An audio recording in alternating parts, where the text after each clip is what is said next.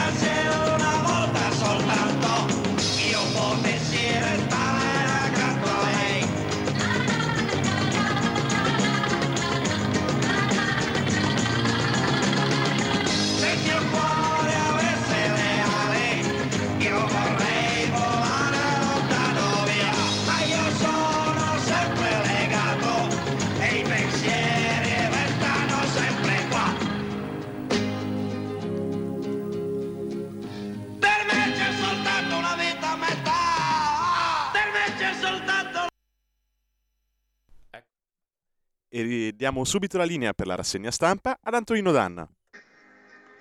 Per me c'è soltanto una vita a metà, esattamente come Giancarlo Giannini nella sigla del film Il Bestione del 1974, pezzo che dedichiamo volentieri a tutti gli amici camionisti che sono in questo momento all'ascolto, perché Il Bestione è un film di culto per chiunque volesse meglio conoscere il mondo dei camionisti e anche una certa un certo sindacalismo bolso che, ti- che era tipico già dell'Italia degli anni 70. Figuratevi dell'Italia di adesso. Amiche, amici miei, ma non dell'avventura, buongiorno! Siete sulle magiche, magiche, magiche onde a trazione diesel stamattina eh, del- del- di Radio Libertà. Questa è la rassegna stampa. Io sono Antonino Danna e questa è l'edizione di oggi, mercoledì 9 agosto dell'anno del Signore 2023. Iniziamo intanto augurando buon lavoro al mio secondo in cabina, che in realtà è il primo perché eh, comanda lui appunto i diffusori che permettono alla mia voce di raggiungervi nelle vostre case. Federico Borsari, alias il Meneghino Volante, buon lavoro a te, caro Federico. A te Antonino. Ecco, spero tu abbia recuperato il gap eh, di conoscenza vedendo il bestione stanotte, se no veditelo eh, stasera, insomma, vedi un po' tu. Allora, cominciamo subito la nostra trasmissione. Vi ricordo, date il sangue in ospedale, serve sempre, salverete vite umane. Chi salva una vita umana salva il mondo intero. Secondo appello, andate su radiolibertà.net, cliccate su Sostienici e poi abbonati. Troverete tutte le modalità per sentire questa radio un po' più vostra, dai semplici 8 euro mensili della Hall of Fame fino ai 40 euro mensili del livello creator che vi permetteranno di essere coautori e co-conduttori di almeno una puntata del vostro show preferito con il vostro conduttore preferito. Banda alle ciance, vi ricordo tra l'altro che eh, Una vita a metà, appunto la sigla del film Il Bestione, cantata dal suo protagonista che è l'immenso Giancarlo Giannini, che se permettete è tantissima roba per cui lui si può permettere di cantare questo ed altro, un grandissimo attore come lui. Allora, eh, di che cosa si parla stamattina? Signore e signori, la tassa sugli extra profitti ha suscitato, tecnicamente parlando, un vero e proprio casino. La borsa ha bruciato 9 miliardi di euro solo all'annuncio di questa tassa. Il ministro Giorgetti mm, è intervenuto cercando di metterci una pezza dicendo ragazzi no, non vi preoccupate, adesso fissiamo un tetto e vediamo un po' che cosa fare. Gli opinionisti si sono divisi, alcuni economisti dicono sì, è un'ottima idea, mm, c'è un'intervista all'onorevole Gusmeroli che spiega come questa tassa in realtà sia una tassa utile eh, e porterà dei benefici a tutti quanti. C'è invece chi eh, si dice contrario e dice anzi no, non è assolutamente cosa e stiamo parlando di Forza Italia stessa che nella maggioranza alza la voce e dice ragazzi sta roba qua ha bisogno di un correttivo perché altrimenti distruggiamo l'economia del paese. Quindi, come vedete, eh, gli americani direbbero mixed feelings, diciamo che le reazioni sono varie. Oltre a questo, Torna Matteo Messina Denaro, è stato, def- eh, è stato, diffuso il suo primo interrogatorio in cui lui dice di essere un criminale onesto, che, eh, che veramente io non l'avevo ancora sentito un ossimoro o ossimoro se preferite del genere, ma lui ha detto di essere un criminale onesto, si è aggravata la sua salute. Parlando di giustizia, c'è un'interessante intervista sulla stampa al ministro Nordio che spiega eh, bene o male quali siano le sue direttrici d'azione.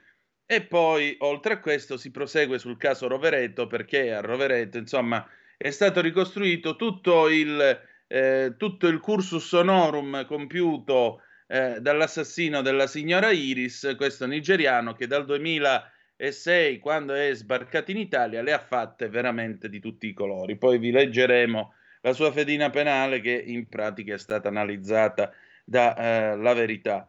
Per finire il tema del granchio blu che sta distruggendo eh, nostri, le nostre vongole, anche qui un bel problema, una bella gatta da, pre- da pelare a livello ambientale. E permettete qualche parola di disprezzo per quei fenomeni che hanno imbrattato la Galleria Vittorio Emanuele. Io voglio solo ricordare una cosa. Dieci anni fa, la mattina del 4 luglio 2013, eh, un tizio si buttò col paracadute dalla terrazza principale del Duomo di Milano. Io facevo la guida a quel tempo sul Duomo e uno degli scaccini, uno degli, degli impiegati che si occupano della sicurezza lassù, mi disse: Sai, io sono stato in Libano nell'82, vengo dalla Folgore, lanci ne ho fatti a bizzeffe. Se questo, questo cretino ha avuto soltanto tanta fortuna, perché se no si sarebbe spiaccicato eh, sulla piazza, ma se lo beccassi io gli darei tanti di quei calci nel sedere da polverizzarglielo. Ecco, io credo che eh, si possano e si debbano dare tanti calci nel sedere fino a polverizzarglieli a quei tre individui che l'altra mattina hanno ben pensato di arrivare sul frontone della galleria Vittorio Emanuele e deturparla. Aggiungerei una cosa, se posso permettermi. Piazza Duomo non è il deserto. A ogni ora del giorno e della notte voi ci trovate sempre almeno una camionetta tra polizia e carabinieri. La domanda è: questi come hanno fatto indisturbati a salire sul frontone della Galleria Vittorio Emanuele e poi a filarsela? Lasciamo la domanda a tutti voi. 346 642 7756 se volete dire la vostra, commentando le notizie. Alle 9.35 apriremo anche il telefono per una ventina di minuti, poi oggi abbiamo un lungo faccia a faccia con la professoressa Anna Bono, africanista, che ascolterete dalle 9.50, faremo il punto della situazione sul Niger. Insomma, direi che c'è tutto. Alle 8.50 con noi Titti Preta per il, Mart- il mercoledì, perché oggi sapete che c'è eh, questo spazio bellissimo dedicato alla Divina Commedia. Cominciamo con le notizie di oggi. L'ANSA, Russia, ha battuto i due droni diretti verso Mosca, lo ha annunciato il sindaco della capitale.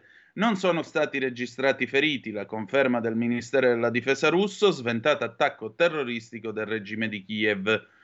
83 miliardi ammessi a detrazione, più tempo per il super bonus, le poste riaprono i crediti per le villette altri tre mesi, 83 miliardi appunto ammessi a detrazione. Meloni piantedosi a settembre il pacchetto sicurezza.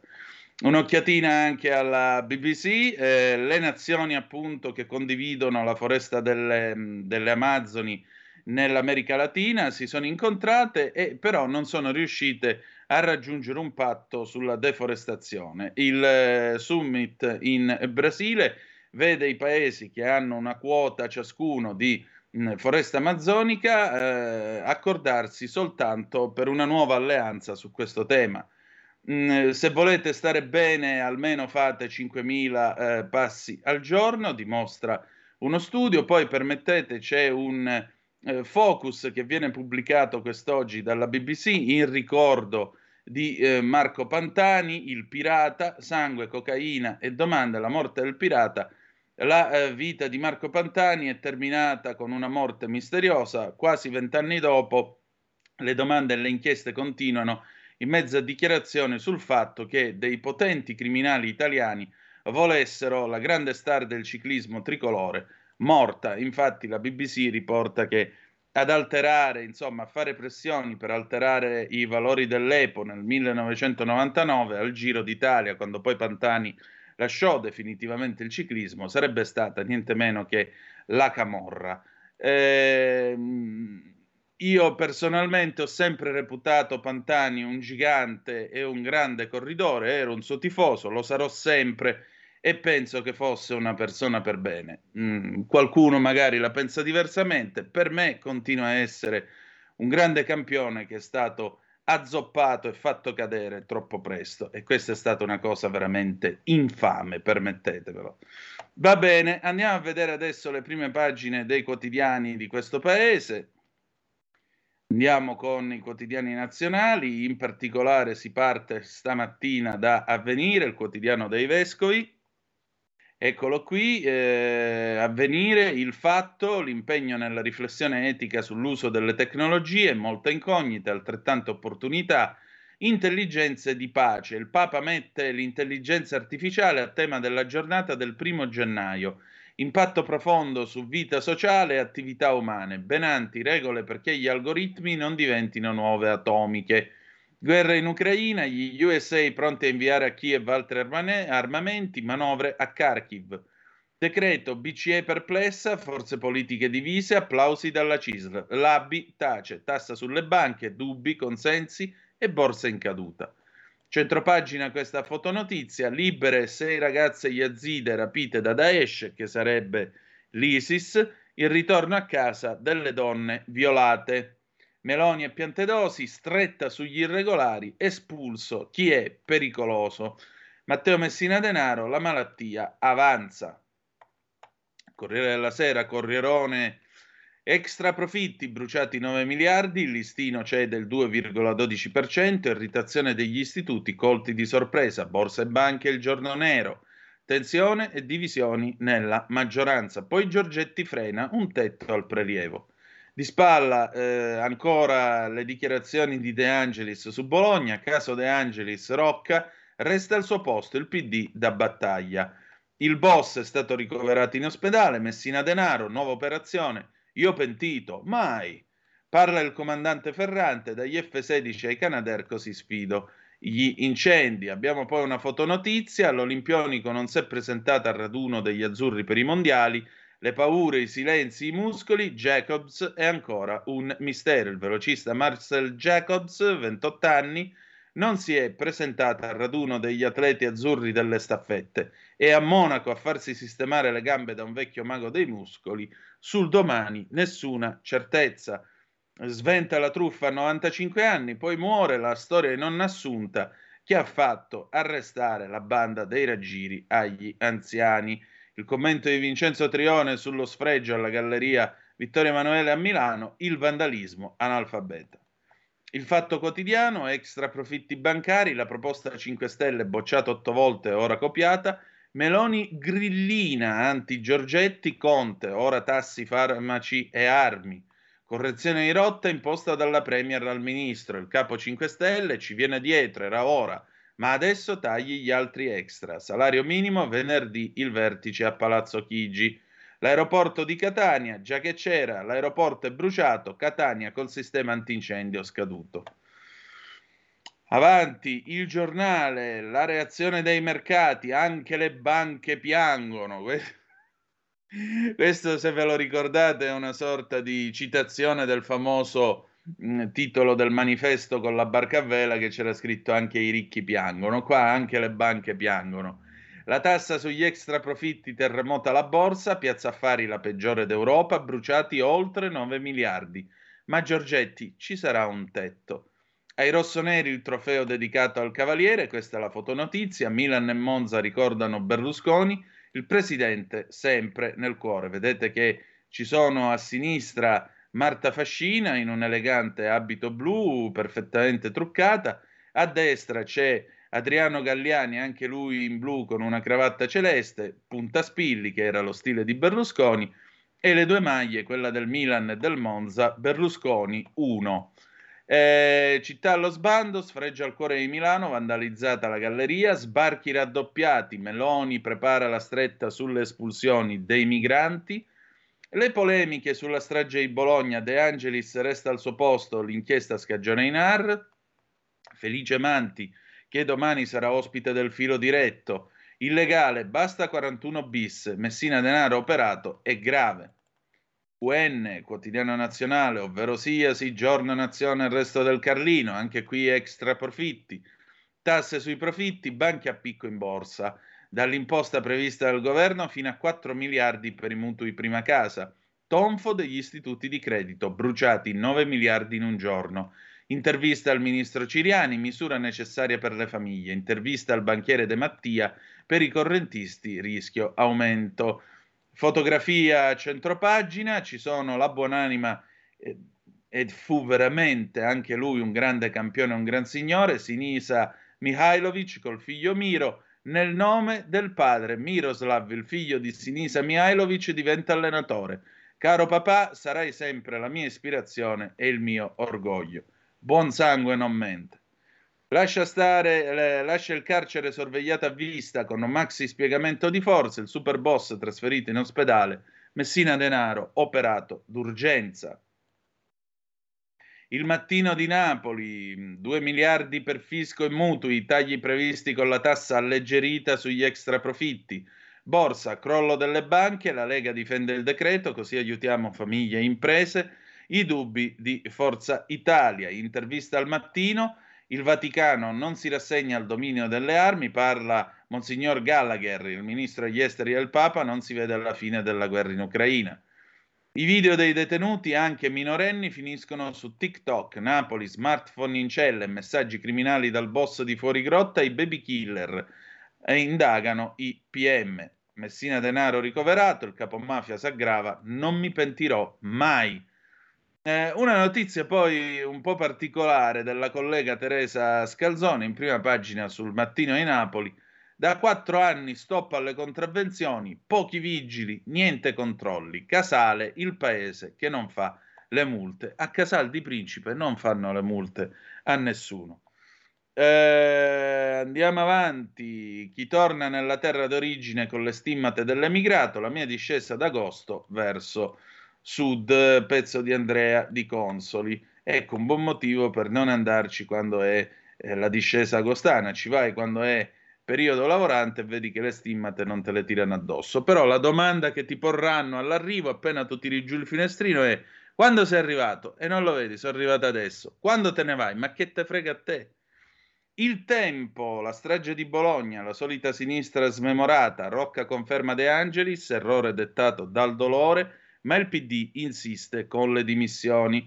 Eppure D'Amato, Bonelli e compagni erano innocentisti e chiesero la revisione del processo, scrissero al Parlamento si cerchi la verità, no a comodi capri espiatori. Banche in rosso in borsa, Piazza Affari boccia la tassa sugli extra profitti, discussione sul salario minimo, Meloni vedrà l'opposizione, Schlein no a sceneggiate. Il tempo di Osho parte la guerra al granchio blu che minaccia la pesca alle vongole. C'è questo granchio fotografato a chele aperte, quasi in gesto di sfida, con le chele quando ve pare. Un genio, c'è poco da fare. Grande Osho. La Repubblica tassa sugli extra profitti, banche, governo diviso, misura da 4 miliardi, la borsa ne brucia 9 e dalla maggioranza si levano voci critiche sul provvedimento. Il MEF corre ai ripari con un tetto al prelievo, il PD adesso quei soldi siano destinati alle famiglie più fragili, tassisti, commercianti, balneari, la destra in mano alle lobby. Io, criminale onesto, il primo interrogatorio di Messina denaro. Foggia, una vedova scrive a Mattarella, fanno finta di nulla. Centropagina la fotonotizia, dopo lo show agitato di Travis Scott, il diktat del parco archeologico. Basta concerti al Circo Massimo. La stampa, l'intervista al ministro Nordio sull'abuso d'ufficio non torna indietro, il garantismo non esiste e sacra l'autonomia dei giudici, così cambierò la giustizia, sintonia con la Meloni. Messina denaro operato, basta stare in carcere.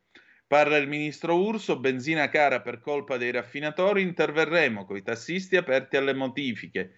Tassa sulle banche, stop di Forza Italia. Tajani, la modificheremo in Parlamento Crollo in borsa, bruciati 9 miliardi. L'ABI pronta al ricorso. Centropagina, la fotografia con Giovanotti e Gianni Morandi. Giovanotti all'estate della caduta in bici, tra ospedali e amici. Penso sempre positivo. Di spalla la polemica, io chef stellata vi dico, non roviniamo tutto con 2 euro di piattino. Si riferisce alla polemica a Pietra Ligure di quella signora che aveva chiesto insomma un piattino per mettere due trofie a suo figlio e si è vista due euro in più di coperto nel, mm, come si dice, nel, nel conto. Permettete, piccolo parere personale per tutti i piatti che ho lavato d'estate da mia zia Santina per quattro anni di fila. Eh, primo, pane coperto mi sembra l'estate del 1953, si potrebbe anche abolire come voce eh, dal, dal, dal conto che si paga al ristorante. Secondo, se a me in un'estate tra il 91 e il 94 qualcuno avesse chiesto eh, un piattino per mettere due trofie al bambino, io sarei andato da mia zia Santina e le avrei detto: Ti chiedo scusa, dove sono i piatti fondi? Lei, mentre friggeva, mi avrebbe risposto, risposto su tabalata, pigliatillo, sotto, sotto il ripiano in marmo, prendilo e portaglielo e nessuno gli avrebbe caricato 4.000 lire per un piatto. Eh, modi di fare. La verità, lo squilibrato è uno dei principali spacciatori di Rovereto. L'africano assassino doveva essere in carcere da un anno, già arrestato tre volte, segnalato nel 22 alla DDA come membro di un'articolazione da sgominare della mafia nigeriana. Quando ha aggredito passanti e carabinieri, questi precedenti erano noti. Perché è stato liberato? Vedete che fiorellino che spunta fuori. Retata antiterrorismo a Genova, presi i tipografi dell'anarchico cospito. Centropagina, eh, il professor Galli con questa espressione compiaciuta, Galli e C, Rambo del Covid per i quali isolamento è una parola magica. Gli ecovandali al ministero deridono Pichetto, gli attivisti di ultima generazione approfittano dell'invito del titolare dell'ambiente per accusarlo di genocidio di massa e dargli ordini. La risposta li incontrerò ancora se smettono di imbrattare il patrimonio artistico. Ministro Pichetto, lei è piemontese, mi permetto di citarle questo proverbio calabrese. Cusicurca chi piccirigli in ciazacuculu cacato. Glielo traduco. Chi si corica con i bambini non deve meravigliarsi se poi si alza col fondo schiena coperto di deiezioni dei bambini suddetti, come a dire lasciamo i bambini a fare i bambini di ultima generazione, che cacchio li incontra a fare. Comunque, veda lei. Eh, opinioni vietate, in, un immenso Marcello Veneziani, chi non la pensa come la sinistra ora è tacciato di negazionismo. Infine, libero, il governo aiuta i più deboli, sinistra sbancata, il centrodestra tassa le banche per aiutare le famiglie e tratta sui salari. Crolla la balla dell'esecutivo antipoveri. Dem e 5 Stelle balbettano e adesso arriva pure la stretta contro gli evasori. Centropagina, Monza il trofeo per Berlusconi, alla partita per Silvio riappare Marta. Invece la lesbica Navratilova contro i trans, il pezzo di Renato Farina, il tennis femminile non è per maschi falliti. Di spalla il portavoce di Rocca resta al suo posto, i compagni pensanti difendono De Angelis, altro che fascismo, nove anarchici indagati per terrorismo. Un'occhiata ai quotidiani economici. I nostri amici del quotidiano in Sicilia, cure palliative l'allarme delle onlus, in Sicilia non garantita giusta assistenza, la replica di Iacolino, DG della regione, potenziata la rete ai malati terminali, solo operatori specializzati. Legge 85 del 2023, al datore di lavoro rimborso del 60% dal, della retribuzione lorda mensile per un periodo di 12 mesi. Giovani occupazione, allarme NEET, arriva il bonus per, li, per chi li fa lavorare. I NEET sono Not in Education, Employment or Training, cioè dei ragazzi che sostanzialmente hanno completato eh, gli studi fino a un certo livello, ma non sono andati avanti, non hanno trovato un lavoro, non hanno voglia di trovarlo e non hanno nemmeno eh, cominciato qualche stage o cose del genere. Andiamo avanti con eh, Italia Oggi di questa mattina, Italia Oggi che tra l'altro mh, avremo modo di tornarvi perché vi dico solo che Marino Longoni firma questo eh, fondo nel quale scrive Salvini tra annunci e sparate sta diventando un autentico generatore di effetti negativi. Poi vedremo il pensiero di Marino Longoni in merito. Eh, titolo di Italia Oggi, il governo ne fa una di sinistra, infatti ha tassato gli extra profitti bancari ricevendo il plauso di PD 5 Stelle e CGL, ma in compenso ha provocato il crollo dei titoli del credito che hanno bruciato 8,96 miliardi. Franca Adriano ne parla a pagina 3. Poi abbiamo il diritto e rovescio di Pierluigi Magnaschi, implacabile come sempre, un famoso conduttore TV abituato ad analizzare i problemi per come si sono, soprattutto nel suo seguitissimo sito personale, mi disse che a destra sono soliti a mettere il culo davanti ai calci. La frase si adatta al caso di Marcello De Angelis, ex Missino, che, sinora, braviss- che il sinora bravissimo governatore della regione Lazio, il Fratelli d'Italia Francesco Rocca, ha nominato suo portavoce. Sarebbe come avviare alla carriera di pugile uno che abbia un braccio solo. Il portavoce, infatti, è una figura che s'affianca a un politico per consigliarlo su cosa, come e quanto dire. Il portavoce, quindi, deve sapere usare le parole, valutarne il contesto, calcolarne le conseguenze. È un uomo di sottigliezze, capace di tenere presenti tutte le circostanze. Una scheda come quella che ho appena tratteggiato è giusto l'opposto dell'identikit di De Angelis, uno che non riesce nemmeno a capire che il portavoce, quando parla, coinvolge anche il suo datore di lavoro.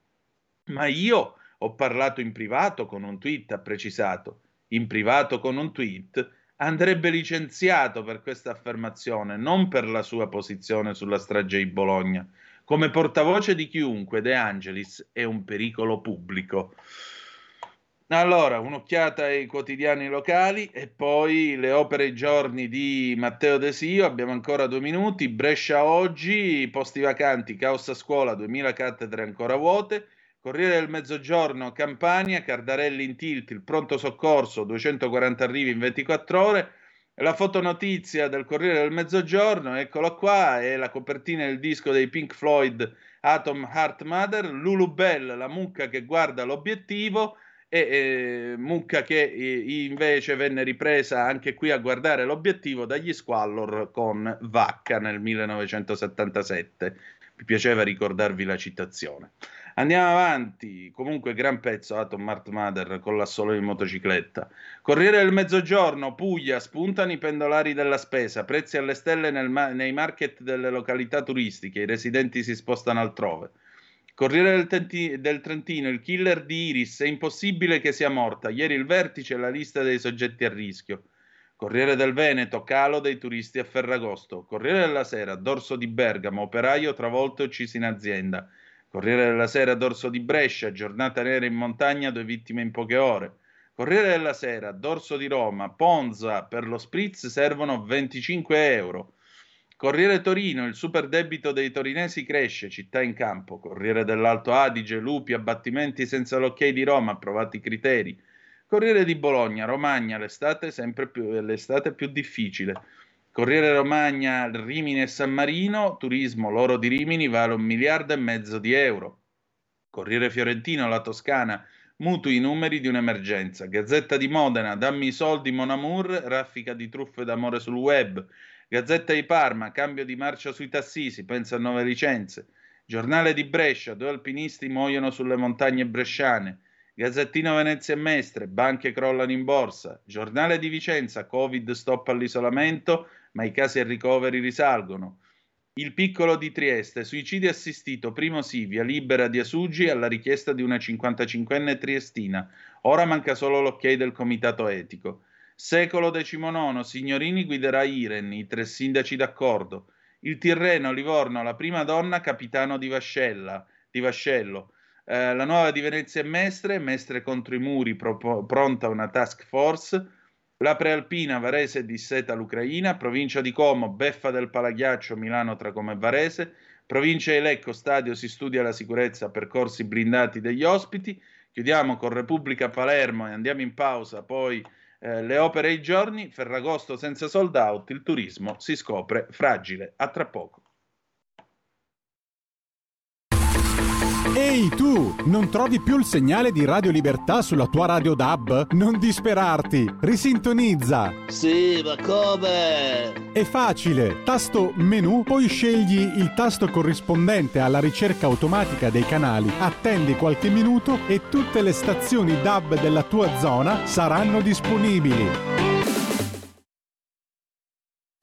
Un nuovo modo per sostenere la tua radio. Visita radiolibertà.net. Ti basta un clic e potrai versare il tuo contributo volontario direttamente online. Potrai donare con ogni tipo di carta di credito, anche prepagata. Ti aspettiamo online su radiolibertà.net. Sostieni la tua radio con il tuo contributo volontario. Radio Libertà. La tua radio. Diamo voce alla nostra gente.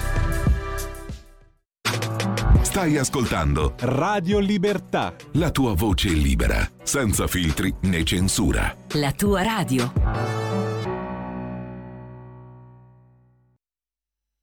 Buongiorno dalle magiche, magiche, magiche onde di Radio Libertà.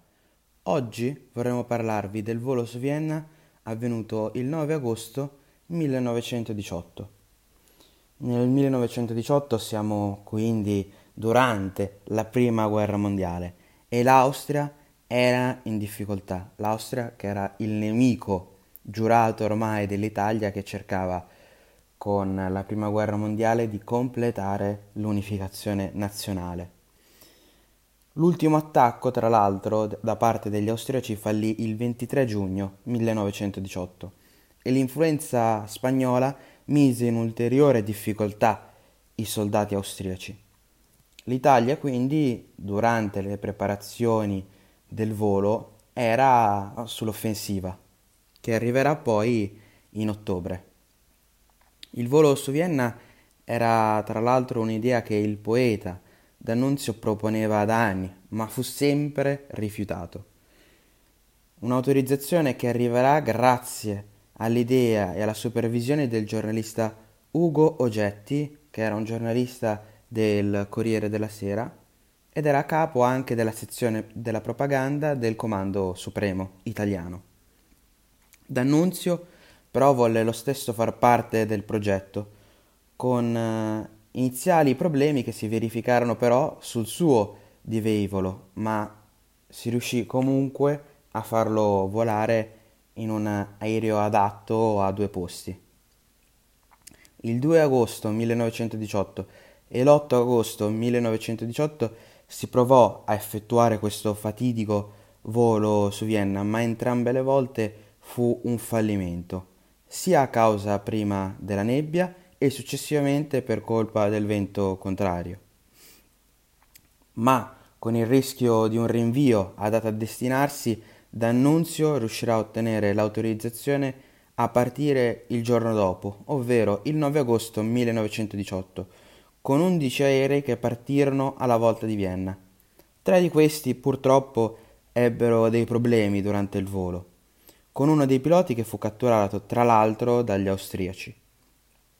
Alle 9.20 arrivarono a Vienna ed i rumori fecero affollare le piazze con una grandissima quantità di persone che si trovarono anche impaurite, a, impaurite dalla possibilità di essere bombardati. Ma cosa fecero i piloti? Alla fine lasciarono cadere sulla folla migliaia e migliaia di volantini. 50.000 furono quelli del manifesto di D'Annunzio, che però era considerato pessimo dagli altri intellettuali del tempo perché non traducibile.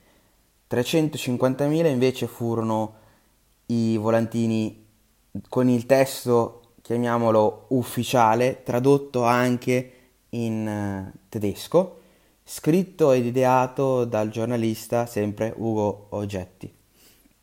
Un testo che recitava di un'Italia che non voleva bombardare la capitale perché non era intenzionata a fare guerra ai bambini, ai vecchi ed alle donne.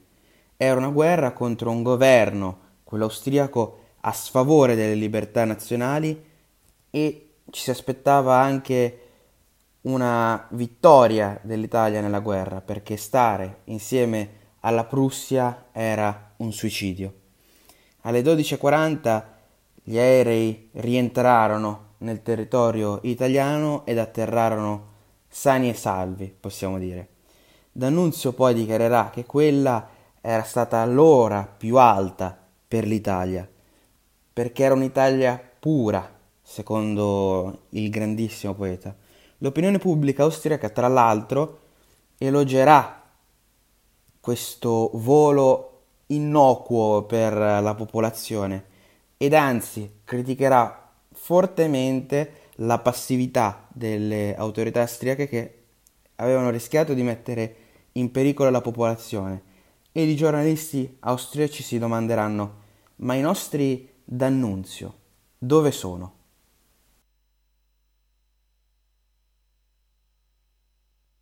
E la linea torna ad Antonino Danna.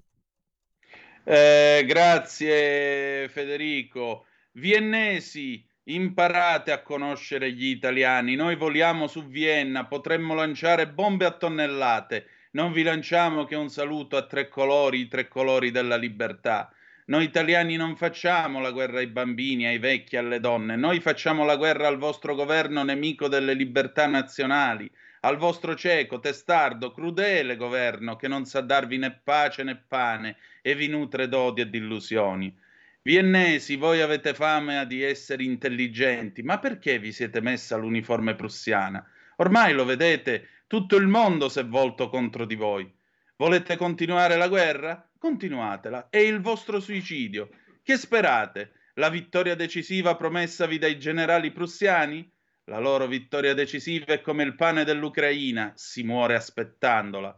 Popolo di Vienna, pensa ai tuoi casi, svegliati. Viva la libertà, viva l'Italia, viva l'intesa. Questo è il testo del volantino che venne lanciato dal Vate eh, Gabriele D'Annunzio, personaggio che aveva un senso del teatro superato, anzi in grado di superare un altro che aveva un altro senso del teatro abbastanza sviluppato, che era Benito Mussolini. E infatti poi i due si vide che rapporto hanno avuto e che ricadute peraltro ha avuto D'Annunzio sulla letteratura italiana, come saggiamente ha notato Leonardo Sciascia, ma questa è un'altra storia. Alcune zappe che voi avete mandato al 346 642 7756 qui sulle magiche, magiche, magiche onde di eh, Radio Libertà. Buongiorno Antonino, viva Radio Libertà. Come non essere d'accordo con te, amico mio o amica mia, non ti sei firmato. Caro Antonino, come ti dicevo ieri, se i carabinieri ci fossero stati in Piazza Duomo si, sarebbero, si sono voltati dall'altra parte, Marco da Milano. Walter, buongiorno a te. Pantani, letto e riletto libri sulla vicenda. Solo il fatto che le provette coi prelievi fatte a Madonna di Campiglio siano state messe in tasca da un ispettore e non in un frigo dovrebbe aprire gli occhi. Inoltre, gli esami del sangue fatti il giorno dopo in clinica davano i valori nella norma. Tante scommesse sul fatto che non avrebbe vinto il Giro d'Italia. Ancora Marco da Milano. Per Messina Denaro non ci sono state code infinite per l'intervento chirurgico. Poi Luigi da Treviso, ciao Antonino, che tristezza e irritazione aver visto e sentito l'immunologa Viola dare dell'incompetente, praticamente del poveretto allo scienziato Zichichi riguardo al clima. Ma la Viola che competenze ha sul clima? Ma figurati, ormai qua chiunque parla di qualsiasi cosa, non ti preoccupare. Eh, D'Annunzio era un po' confuso sulla guerra, Mauro. Confuso? Io credo che non lo fosse affatto. Cioè, confuso di cosa? Poi parteciperà dopo questo volo anche alla beffa di Buccari, eh, che ricorderete quando andò con i massi, motoscafi armati siluranti. Poi dall'idea del MAS eh, nella seconda guerra mondiale col motore dell'Alfa Romeo eh, 6C 2005 da 90 cavalli, gli italiani svilupparono il barchino esplosivo, gli ucraini hanno scoperto che ci si può mettere un, un, un, telecomando e farlo diventare un drone navale da mandare contro le navi russe. Come vedete, eh, la storia si evolve da D'Annunzio fino ad arrivare ai giorni nostri. Va bene, allora eh, andiamo subito con la questione eh, degli extra profitti perché eh, come potete immaginare è abbastanza complicata. Voi continuate a commentare al 346 642 7756. Ringrazio ancora una volta il nostro Matteo De Sio con le opere i giorni, questa bellissima passeggiata nei ricordi e nella storia. Allora andiamo a vedere avvenire che riassume insomma quello che è successo e scrive il collega Nicola Pini, la nuova tassa sugli extra profitti delle banche sorprende Piazza Affari, dove ieri i titoli degli istituti di credito sono caduti a picco, con perdite in taluni casi superiori alla doppia cifra. La misura è contenuta nel decreto varato lunedì sera dal governo e prevede l'introduzione di un prelievo sui guadagni realizzati dalle banche da utilizzare per mitigare la corsa dei mutui casa e contribuire ad alleggerire la pressione fiscale su famiglie e imprese. L'annuncio della nuova imposta, che secondo le prime simulazioni porterebbe forse 3 miliardi alle casse dell'erario, Ieri ha innescato una pioggia di vendite in borsa che è, stata, che è costata al comparto del credito 9 miliardi di capitalizzazione. Mentre l'intervento del governo movimenta il mondo, il, ehm, il mondo politico, tace il mondo finanziario con un silenzio che qualcuno definisce assordante bocche cucite da parte delle singole banche, ma anche dell'ABI, un no comment che nasconde una forte irritazione, tanto per la misura in sé quanto per il mercato preavviso. Le banche non se l'aspettavano dopo che il ministro dell'economia Giancarlo Giorgetti a giugno aveva escluso categoricamente iniziative di questo tipo anche se in Parlamento alla fine d'aprile era stato proprio il responsabile dell'economia a sottolineare come il governo non avrebbe trascurato la cresciuta redditività delle banche. Ieri Giorgetti non ha parlato direttamente, ma ha partecipato a una riunione della Lega e Matteo Salvini ha postato una foto col ministro. Come dire, nessuna divisione. Un segnale dopo la mancata partecipazione del capo del MEF alla conferenza stampa dopo il Consiglio dei Ministri di lunedì sera, che aveva fatto pensare a una presa di distanza. Una nota del partito esprime invece la convinzione che il prelievo sui maxi margini delle banche, che hanno guadagnato decine di miliardi in questo periodo, sia la strada giusta per aiutare lavoratori, famiglie e imprese. Dal Ministero dell'Economia trapela comunque un certo imbarazzo che l'iniziativa non piace alla BCE. A Francoforte probabilmente si teme che la tassa, già introdotta in Spagna e che potrebbe essere ripresa da altri paesi, possa intaccare la solidità patrimoniale delle banche. Tanto che in serata il MEF è intervenuto con una nota per sottolineare come gli istituti bancari che hanno già adeguato i tassi sulla raccolta, così come raccomandato lo scorso 15 febbraio da Banca Italia, raccomandazione poi richiamata dal ministro Giorgetti, non avranno impatti significativi come conseguenza della norma approvata ieri in Consiglio dei Ministri. Inoltre, si afferma, la misura ai fini della salvaguardia della stabilità degli istituti prevede anche un tetto massimo per il contributo che non può superare lo 0,1% del totale dell'attivo, un tetto più limitato rispetto alla prima dis- versione del disegno di legge. Ieri gli analisti finanziari di Jeffries prevedevano un impatto considerevole ma gestibile sul CET1, uno degli indici chiave per il sistema bancario. Sul piano politico, la maggioranza rivendica il provvedimento, con Fratelli d'Italia che parla di misure d'equità sociale. L'opposizione, spiazzata dall'accelerazione del governo, non la critica nel merito, con l'eccezione del terzo polo, ma sui tempi. Anzi, il Movimento 5 Stelle rivendica la paternità della misura. Il governo ci dà ragione, meglio tardi che mai, ha affermato Giuseppe Conte, parlando di una mossa tardiva arrivata dopo che la maggioranza ha bocciato per otto volte la nostra proposta di tassare gli extra profitti. Ma anche il PD, che pure giudica il decreto appena varato un fritto misto di misure in gran parte propagandistiche che ricorda con Antonio Misiani la proposta Dem presentata in Parlamento d'un prelievo straordinario sulle banche. Se facessero sul serio, ora dovrebbero ripristinare anche la tassazione degli extra profitti dei player energetici, aggiunge l'ex ministro Andrea Orlando. Mentre il terzo polo si tira fuori parlando di precedente pericoloso. Il capogruppo di Forza Italia alla Camera, Paolo Barelli, non esclude emendamenti al testo parlando di opinioni controverse. Favorevoli alla misura i sindacati. CGL e CISL propongono di estendere la tassazione anche ad altri settori alle multinazionali. La UIL chiede un confronto sulla destinazione degli extra profitti. Il gettito aggiuntivo sarà utile al governo per le coperture della manovra di bilancio, che si annuncia ricca di promesse e impegni, ma sguarnita di risorse. Trattandosi però di una misura una tantum, la nuova tassa potrà essere usata solo per interventi spot e non strutturali. Questa fin qui la cronaca dei fatti. Repubblica però, già che c'è, eh, scodella un retroscena eh, che è in casa Lega. Andiamo a vedere cosa racconta Repubblica. Mm, il retroscena, il patto Meloni-Salvini agita la maggioranza. Forza Italia, a settembre cambiamo la misura.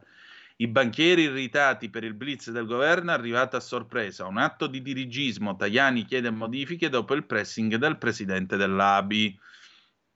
E allora cosa scrive, cosa scrive, il, eh, cosa scrive la Repubblica a proposito dell'attuazione della, della, tassa sugli extra, eh, de, sugli extra profitti.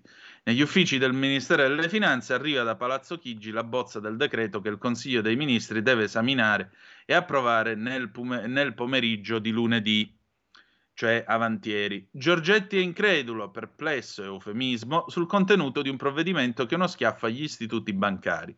È convinto che un atto del genere possa indurre le banche a scaricare sui clienti maggiori oneri, con l'aumento delle commissioni e un accesso più difficile ai finanziamenti.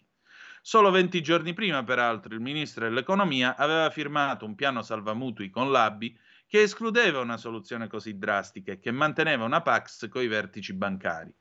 Questa via d'uscita, è chiaro da subito, avrà ripercussioni politiche e finanziarie. Eppure quella norma che gli uffici del MEF provano ad ammorbidire va dritto dritto all'esame del Consiglio dei Ministri. La prima parte della storia finisce così. Il provvedimento passa dentro un maxi decreto che, riferisce il comunicato stampa di Palazzo Chigi, fra i vari ministri proponenti non ha Giorgetti. Il big leghista di Varese, seppur annunciato, non si presenta alla conferenza stampa che segue la seduta del governo è ufficialmente una riunione del Comitato interministeriale per la sicurezza.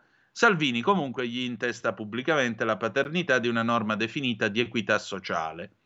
La seconda parte della storia comincia ieri mattina durante una riunione del Dipartimento Economia della Lega, al termine della quale il Carroccio si affretta a esprimere la convinzione che il prelievo ai danni delle banche sia la strada giusta per aiutare lavoratori, famiglie e imprese e per tacere ovviamente qualsiasi dissapore tra Salvini e Giorgetti, un film visto altre volte. A delineare con chiarezza i diversi ruoli che i due protagonisti hanno avuto in questa vicenda ci pensa negli stessi minuti il dirigente di Fratelli d'Italia Giovanni Donzelli. La norma l'ha voluta Salvini, dice in tv. A quel punto è già esplosa l'ira dei manager delle banche alle prese col crollo dei titoli a Piazza Affari. Un atto di dirigismo è il commento condito di irritazione che trapela da intese Unicredit, le due big del sistema bancario. Ma anche i piccoli istituti che rischiano di pagare il salasso più pesante sono infastiditi. Dal merito e dal metodo perché nessuno nel governo ha alzato il telefono per preannunciare la stangata. Un malcontento, quello delle banche, così forte da non escludere l'ipotesi di un ricorso contro la tassa raccontano che il presidente dell'ABI, Antonio Patuelli, abbia chiamato l'altro vice premier, il forzista Antonio Tajani, suo vecchio amico, per chiedergli conto e ragione dell'iniziativa. Patuelli si lamenta di non essere stato neppure informato della virata del governo. Tajani si convince di dover intervenire per rassicurare le banche e chiede al fedelissimo Paolo Barelli, capogruppo di Forza Italia alla Camera, di scrivere una nota. Barelli, che non può essere annoverato tra i falchi di Forza Italia, esegue e verga un comunicato molto severo verso il governo che, afferma, avrebbe dovuto valutare meglio gli effetti del suo intervento. Di lì l'ipotesi, quasi una minaccia, di una rivisitazione della norma durante l'esame in Parlamento. L'annunciato autunno caldo di Giorgia Meloni è già iniziato con una guerriglia nella sua maggioranza. Mm. Oh, con un piattino così andiamo a sentire però che cosa ne pensa l'onorevole Gusmeroli, perché l'onorevole Gusmeroli giustamente è stato intervistato dal Tempo e ha spiegato insomma come stanno le cose, almeno dal punto di vista della Lega. Eh, dovrebbe essere qui, andiamo a pagina, oddio, 5. E i miei occhi che se ne vanno. Intervista, eccolo qua, Gusmeroli dice in un momento di crisi tutti devono collaborare, il sistema italiano degli istituti di credito è solido e affidabile. E allora Gusmeroli, che appunto è presidente della Commissione Attività Produttiva alla Camera, responsabile fisco della Lega, nonché commercialista, viene interpellato sul tema. Presidente Gusmeroli, gli chiede il collega Pietro De Leo, eh, una tassa, una tantum per le banche che hanno realizzato ampi margini con l'aumento del costo del denaro. Detta così vi suona bene. Però c'è chi vi accusa che a pagare i contraccolpi di questa norma saranno i risparmiatori. È così? Risposta di Gusmeroli. Da luglio 2022 a oggi la BCE ha effettuato un significativo aumento dei tassi, portandoli dallo 0,50 al 4,25% con l'obiettivo di contenere l'inflazione. In un tempo così breve le famiglie italiane hanno visto esplodere la rata dei propri finanziamenti e mutui a tasso variabile a livelli in alcuni casi non sopportabili. La politica monetaria della BCE non è stata trasferita dalle banche sui rendimenti dei depositi dei risparmiatori. Gli istituti di credito sono stati particolarmente lenti nel riconoscere gli aumenti ai risparmiatori, che invece hanno prontamente applicato ai mutui, ma anche ai finanziamenti e alle attività economiche. E su questo tesoretto tra tasso attivo e tasso pass- e passivo che il governo è intervenuto. Ma non possiamo dimenticare anche gli extra profitti straordinari che le banche hanno realizzato sugli incentivi immobiliari, dal super bonus ai bonus ristrutturazione. Il prelievo straordinario sarà utilizzato per contenere il caro mutui sulla prima casa delle famiglie, per l'abbassamento delle tasse e per il taglio del cuneo fiscale da rendere strutturali negli anni successivi, ovvero stipendi più alti per i lavoratori. Però, gli chiede De Leo, il crollo in borsa degli istituti quotati dopo l'approvazione della norma è una realtà chi andrà a perdere da tutto questo? Le quotazioni, dice Gusmeroli, vanno viste con un orizzonte temporale più lungo. È di tutta evidenza che le banche nel primo semestre del 23 hanno realizzato utili molto importanti. In momenti di difficoltà è giusto che il sistema Italia faccia squadra in tutte le sue componenti. Ricordo che durante la pandemia il Parlamento italiano è intervenuto in maniera massiccia per fornire la garanzia di Stato alle banche che concedevano finanziamenti alle aziende per non fermare le attività. E in qualche caso c'è chi tra gli istituti di credito ha ben pensato di ridurre i rischi verso la clientela anziché continuare a sostenere il sistema produttivo nelle modalità consuete. Il sistema bancario italiano è comunque molto solido e lo testimoniano i risultati degli stress test di due settimane fa. Non dimentichiamo che questa misura è stata applicata da altri paesi europei come la Spagna. Dopodiché le domande virano sulla delega fiscale. Dice: I detrattori sostengono che in realtà finché non ci saranno i decreti attuativi sul tavolo c'è ben poca cosa. Risposta di Gusmeroli. Per i decreti attuativi la Lega e la maggioranza sono già al lavoro, le commissioni infatti sono state nominate dal MEF. Alcuni dei provvedimenti entrati in delega, a cui la Lega, voglio ricordare, ha concorso con ben 16 progetti di legge, possono essere attuati anche prima. Penso soprattutto alla rateizzazione del maxi acconto di novembre da gennaio a giugno dell'anno successivo, una battaglia storica della Lega che porta avanti dal 5 agosto del 2020 e che finalmente consentirà per la prima volta in 50 anni a 4 milioni e mezzo di autonomi, soprattutto artigiani, professionisti, piccoli commercianti, ma anche dipendenti e pensionati con altri redditi, di pagare le tasse l'anno successivo dunque ad anno concluso, e il reddito effettivamente guadagnato, non più in anticipo. Un cambiamento storico a favore del cittadino di cui la Lega è stata protagonista. È vero inoltre che non c'è nulla di nuovo per quanto riguarda la flat tax? La flat tax è e resta l'obiettivo di legislatura, a cui arriveremo attraverso passaggi successivi. Già la soglia per gli autonomi è salita quest'anno da 65.000 a 85.000 euro annui, aumentando la platea dei beneficiari e in questo modo favorendo la nascita di nuove attività imprenditoriali e start-up. In questa delega abbiamo la detassazione di tredicesime, straordinari, premi di produzione, di fatto una flat tax che, la, che ha l'ulteriore caratteristica di uniformare gradatamente il reddito dei dipendenti con quello degli autonomi. Per quanto riguarda la riduzione delle aliquote IRPEF che passano da 4 a 3 c'è un punto interrogativo, le coperture dove verranno reperite? La complicazione fiscale è la più elevata tassa occulta che pagano tutti gli italiani. Si cambia il paradigma della lotta all'evasione oltre ai controlli, con la grande spinta alla semplificazione e la graduale riduzione della pressione fiscale si genereranno due elementi positivi: emersione dell'evasione e crescita economica, tutte e due generatrici di maggiori entrate fiscali che anno dopo anno porteranno alla diminuzione delle aliquote sino alla flat tax. A proposito della manovra, si lavora per aumentare gli stipendi e confermare il taglio del cuneo fiscale. La Lega prende sempre le mosse dall'ascolto delle persone perché è sempre alla parte della gente. Siamo al lavoro con tutta la maggioranza per concretizzare i primi provvedimenti, anche quelli della delega, già con la manovra d'autunno. Abbiamo quasi finito questo nostro ragguaglio, ma c'è chi dice no, c'è chi non la pensa così ed è eh, appunto Marino Longoni che eh, su eh, Italia Oggi eh, scrive: mm, Ma il ministro Salvini a che gioco sta giocando? Gli piace recitare tutte le parti in commedia, cioè fare il vice premier, senza rinunciare a imbracciare il moschetto e mettersi a cavalcioni alle barricate? Rubare gli argomenti dell'opposizione e lanciarli con fare truculenti tra i piedi degli altri ministri con rischio di effetti devastanti per il paese che dovrebbe governare per il suo stesso governo? A metà luglio, per circa una settimana, ha lanciato da ogni canale possibile la campagna per la pace fiscale, forse ingelosito dal fatto che in Parlamento stava andando, mh, stava andando in porto una vera riforma fiscale su cui non aveva toccato palla. Come se niente fosse, proponeva la rottamazione dei debiti tributari fino a 30.000 euro. L'idea era consentire pagamenti dilazionati senza sanzioni né interessi e con l'aggiunta di un ulteriore, non quantificato, sconto. Tutto questo un paio di settimane prima della scadenza del termine per il versamento delle imposte sui redditi. Come strizzare un occhio a contribuenti di solito poco entusiasti di compiere il loro dovere e sotto banco far passare il messaggio io sono dalla tua parte, se non ti va di versare le imposte non preoccuparti, ci sono qua io a difenderti, non pagare che poi in qualche modo ci sistemiamo. Becero populismo.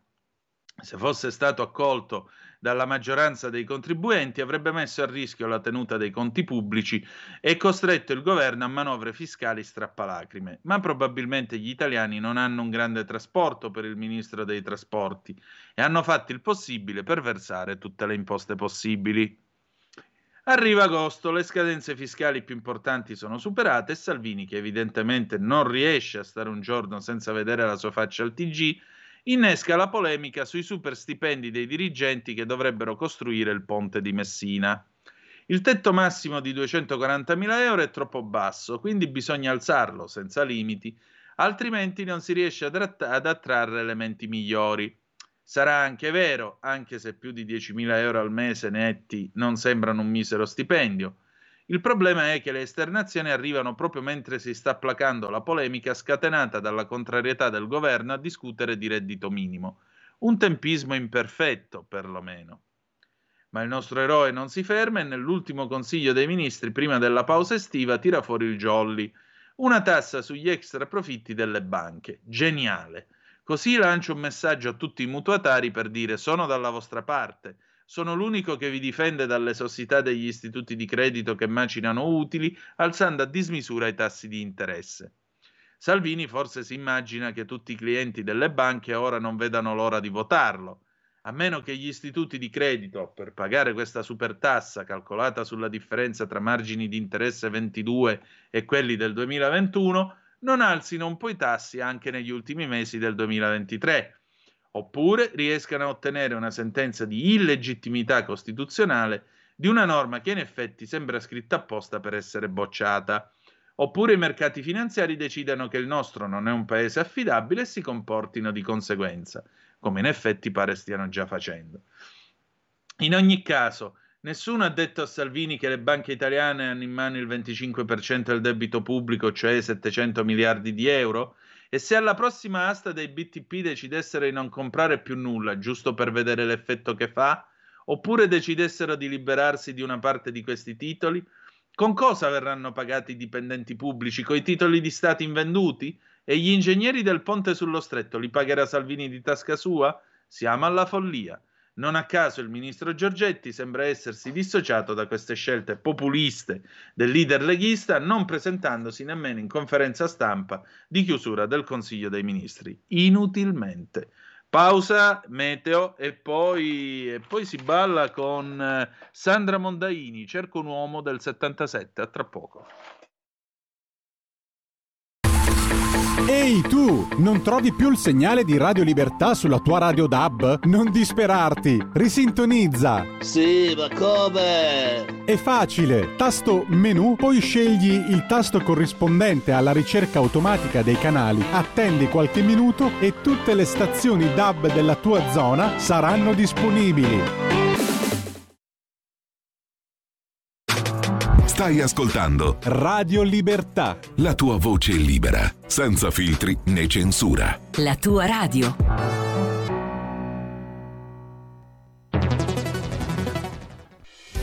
Quotidiano di Sicilia, il quotidiano d'Italia, l'informazione che ribalta i luoghi comuni, una vera visione dei fatti, l'Italia vista da sud. Ogni siciliano che vive in Italia e nel mondo è una risorsa, è protagonista della crescita della nostra nazione. Dai forza alla crescita della nostra isola, abbonandoti al QDS digitale più archivio a soli 99 euro annui. Quotidiano di Sicilia, il quotidiano d'Italia, una scelta di valore.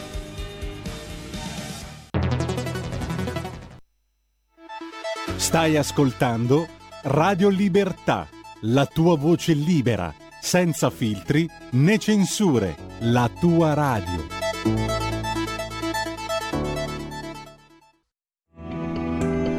Il meteo.it presenta le previsioni del giorno.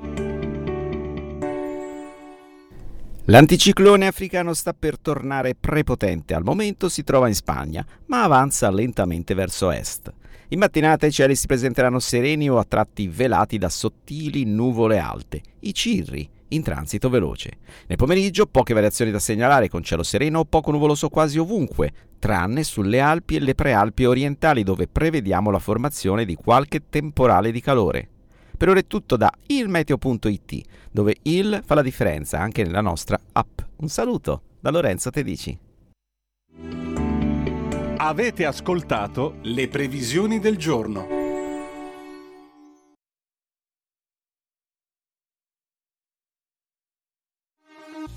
Porta con te ovunque Radio Libertà. Scarica la app per smartphone o tablet dal tuo store o dal sito radiolibertà.net. Cosa aspetti?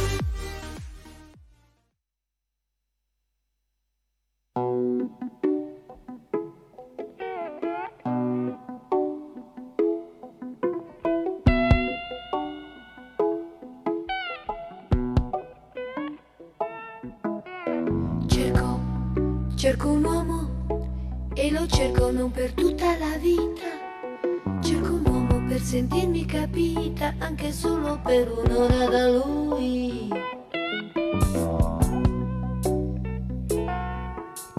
Cerco, cerco un uomo, cerco un uomo che mi faccia sognare.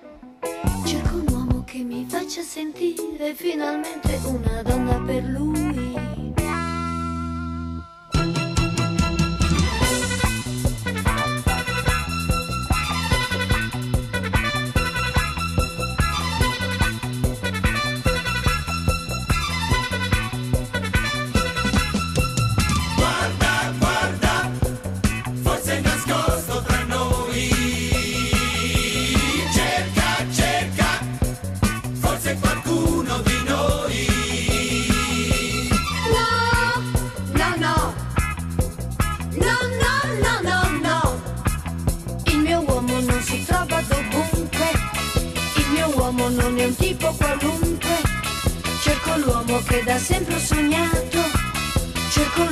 L'uomo che da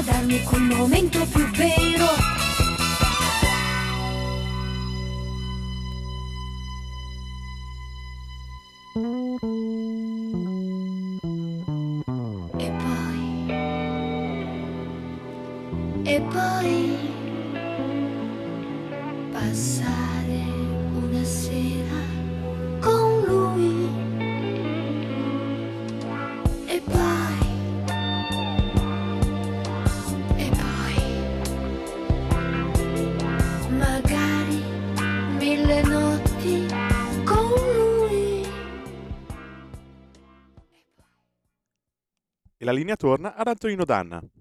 Era il 1977, il programma era Noi no e nemmeno noi, già che ci siamo. Sandra Mondaini cantava Cerco un uomo che non sia un uomo qualunque e l'indirizzo è via Bellerio 41 2046 Milano. Ah, scusate, io e Federico siamo eterosessuali, per cui eh, siamo brutta gente, non vi preoccupate, niente, come se non vi avessimo detto nulla, scusate che se no non è politically correct. Siete sempre... Tu sei eterosessuale, Federico, sì? Posso confermarlo in diretta. Bene, eh, no, non vorrei essere fascista verso di te, lo sai. Eh, e verso gli altri, perché mh, sapete che se si dicono queste cose si è fascisti, quindi tenetelo presente. Allora, mh, 346 642 7756, siete sempre sulle magiche, magiche, magiche onde di Radio Libertà, questa è sempre la rassegna stampa. Adesso eh, passiamo rapidamente a Messina Denaro, poi alle 8.50 il Mercol Dante D della prof Titti Preta. Mm, Felice Manti stamattina su Il Giornale, pagina 15, dal carcere dell'Aquila. Messina Denaro operato, occlusione intestinale. L'avvocato basta 41 bis. Il boss sotto i ferri non sarebbe in pericolo di vita. I PM mi avete preso per la malattia. Uh, secondo fonti mediche, appunto, Messina Denaro non dovrebbe essere in pericolo di vita, scrive Felice Manti, ma sull'incompatibilità del carcere duro del boss che continua a dichiararsi estraneo alle accuse, sono un uomo d'onore, non un mafioso, cosa nostra la conosco dai giornali, è già scontro, anche perché, secondo indiscrezioni, già al momento dell'arresto gli sarebbero stati diagnosticati 6-8 mesi di vita al massimo. I legali Alessandro Cerella e Lorenza Guttadauro invocano la sospensione della detenzione. Le condizioni del mio assistito sono incompatibili col 41 bis e col carcere, deve ricevere una migliore assistenza sanitaria in ospedale. Non mangia, assume un po' d'acqua integratori, è molto dimagrito, ha un tumore al quarto stadio, non riesce neanche a reggersi in piedi. Nei prossimi giorni al Tribunale della Libertà dell'Aquila potrebbe essere presentata un'istanza per ottenere la sospensione della detenzione carceraria. Sarà compito della magistratura di sorveglianza verificarlo, replica ai microfoni di Sky TG24 il vice ministro della giustizia e senatore di Forza Italia Francesco Paolo Sisto. Serve una valutazione espressamente tecnica, ma anche il parere del medico dell'istituto di pene e dell'oncologo che lo segue, sottolinea all'ADN Cronos l'ex ministro della sanità Francesco De Lorenzo, da tempo impegnato con la Favo nella difesa dei diritti dei pazienti oncologici. L'ultima TAC fatta in ospedale domenica scorsa confermerebbe che il mafioso non sarebbe in pericolo di vita. Il nostro staff medico cercherà di sanare ciò che si può curare. Non servono al momento né trasferimenti né cambi di cure. Vedremo se il quadro clinico migliorerà, faranno, fanno sapere i sanitari dell'ospedale dell'Aquila, all'avanguardia per le cure tumorali. Anche per questo motivo è scelto di ricoverare in Abruzzo il boss trapanese che ai PM avrebbe ammesso di aver modificato la gestione della sua latitanza proprio per motivi di salute. Non voglio fare il superuomo e nemmeno l'arrogante, voi mi avete preso per la mia malattia. Non potevo stare più fuori, mi sono messo a fare una vita da albero piantato in mezzo alla foresta e sono tornato qua. Avrebbe detto ai PM nell'interrogatorio del 13 febbraio scorso, rivelato dalle agenzie di stampa, citando il proverbio ebraico: Se vuoi nascondere un albero, piantali in una foresta. Frasi che rischiano di riaccendere le polemiche sul suo arresto, che una parte della sinistra ritiene essere stato concordato con gli agenti dei Ross che l'hanno scovato nonostante i suoi accorgimenti. Una vita normale per passare inosservato. In pochi sapevano chi ero, ammetta il PM. Come Francesco giocavo a poker, mangiava al ristorante, se doveste arrestare tutti quelli che hanno avuto a che fare con me, siamo a 2-3 mila persone. Davanti al procuratore di Palermo, Maurizio De Lucia, e all'aggiunto Paolo Guido, il capo mafia sedette estraneo alla morte del piccolo Giuseppe Di Matteo. Stragi e omicidi? Non sono un santo e non mi pentirò mai, ma non l'ho sciolto io nell'acido. Ha bacchettato il concorso esterno un reato farlocco e si è, sfoga- e si è sfogato per lo sfogo contro Giovanni Falcone. Sì, perché aveva detto a bordo della sua Giulietta che avevano bloccato le strade e ci scasse una minchia e, e diciamo rompono le scatole. Tecnicamente lui si era espresso in- nei termini che vi ho riferito. Ma se bloccate le strade per commemorarlo, vi fate odiare. Eccolo l'ultimo oltraggioso epitaffio del boss coi giorni contati. Eh, mica possiamo, mica possiamo bloccare le strade che il signore doveva andare a governare la mafia, ci mancherebbe pure.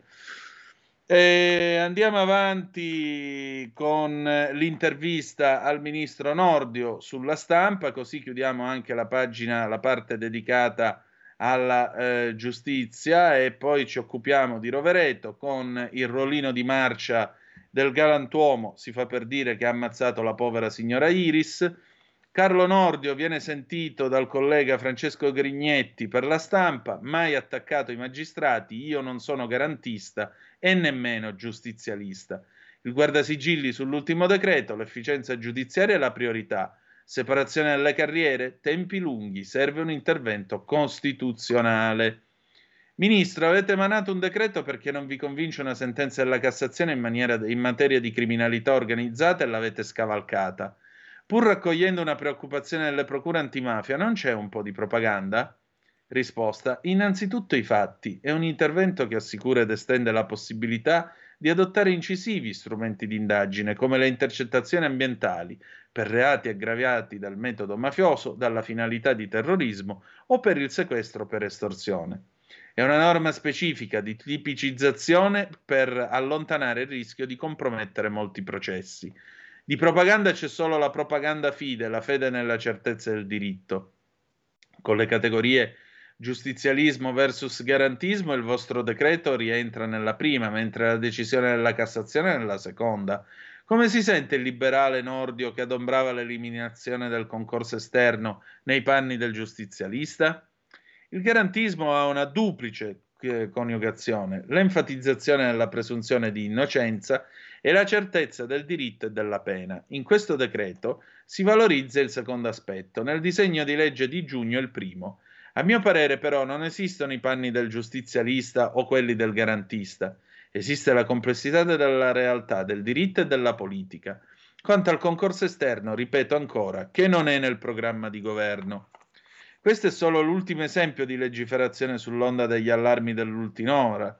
I rave dopo un raduno, il reato universale per gli scafisti dopo la strage di Cutro, Ora i piromani non è a disagine un automatismo tipico della concezione giustizialista? I piromani attentano alla vita di intere comunità e al nostro paesaggio, bene costituzionalmente tutelato. Non sono affatto a disagio per l'inasprimento delle pene contro dei criminali. Rappresenta l'attenzione dello Stato per la repressione di gravissimi fenomeni e tutela di chi li subisce. Anche il governo Draghi era intervenuto. Noi abbiamo aggiunto un aggravante per punire chi si procura un vantaggio, mandando in fumo aree del nostro meraviglioso paese. Quando il GIP di Roma ha chiesto l'imputazione coatta di Del Mastro, lei ha parlato di anomalia del nostro processo. Eppure nel suo DDL non c'è nulla. Questa non è la dimostrazione che giudici e PM sono già autonomi senza aver bisogno della separazione delle carriere? Il mio DDL è solo un primo passo verso la piena attuazione del codice liberale di stampo anglosassone, fortemente voluto dal ministro Vassalli, eroe della resistenza pluridecorato e convinto socialista.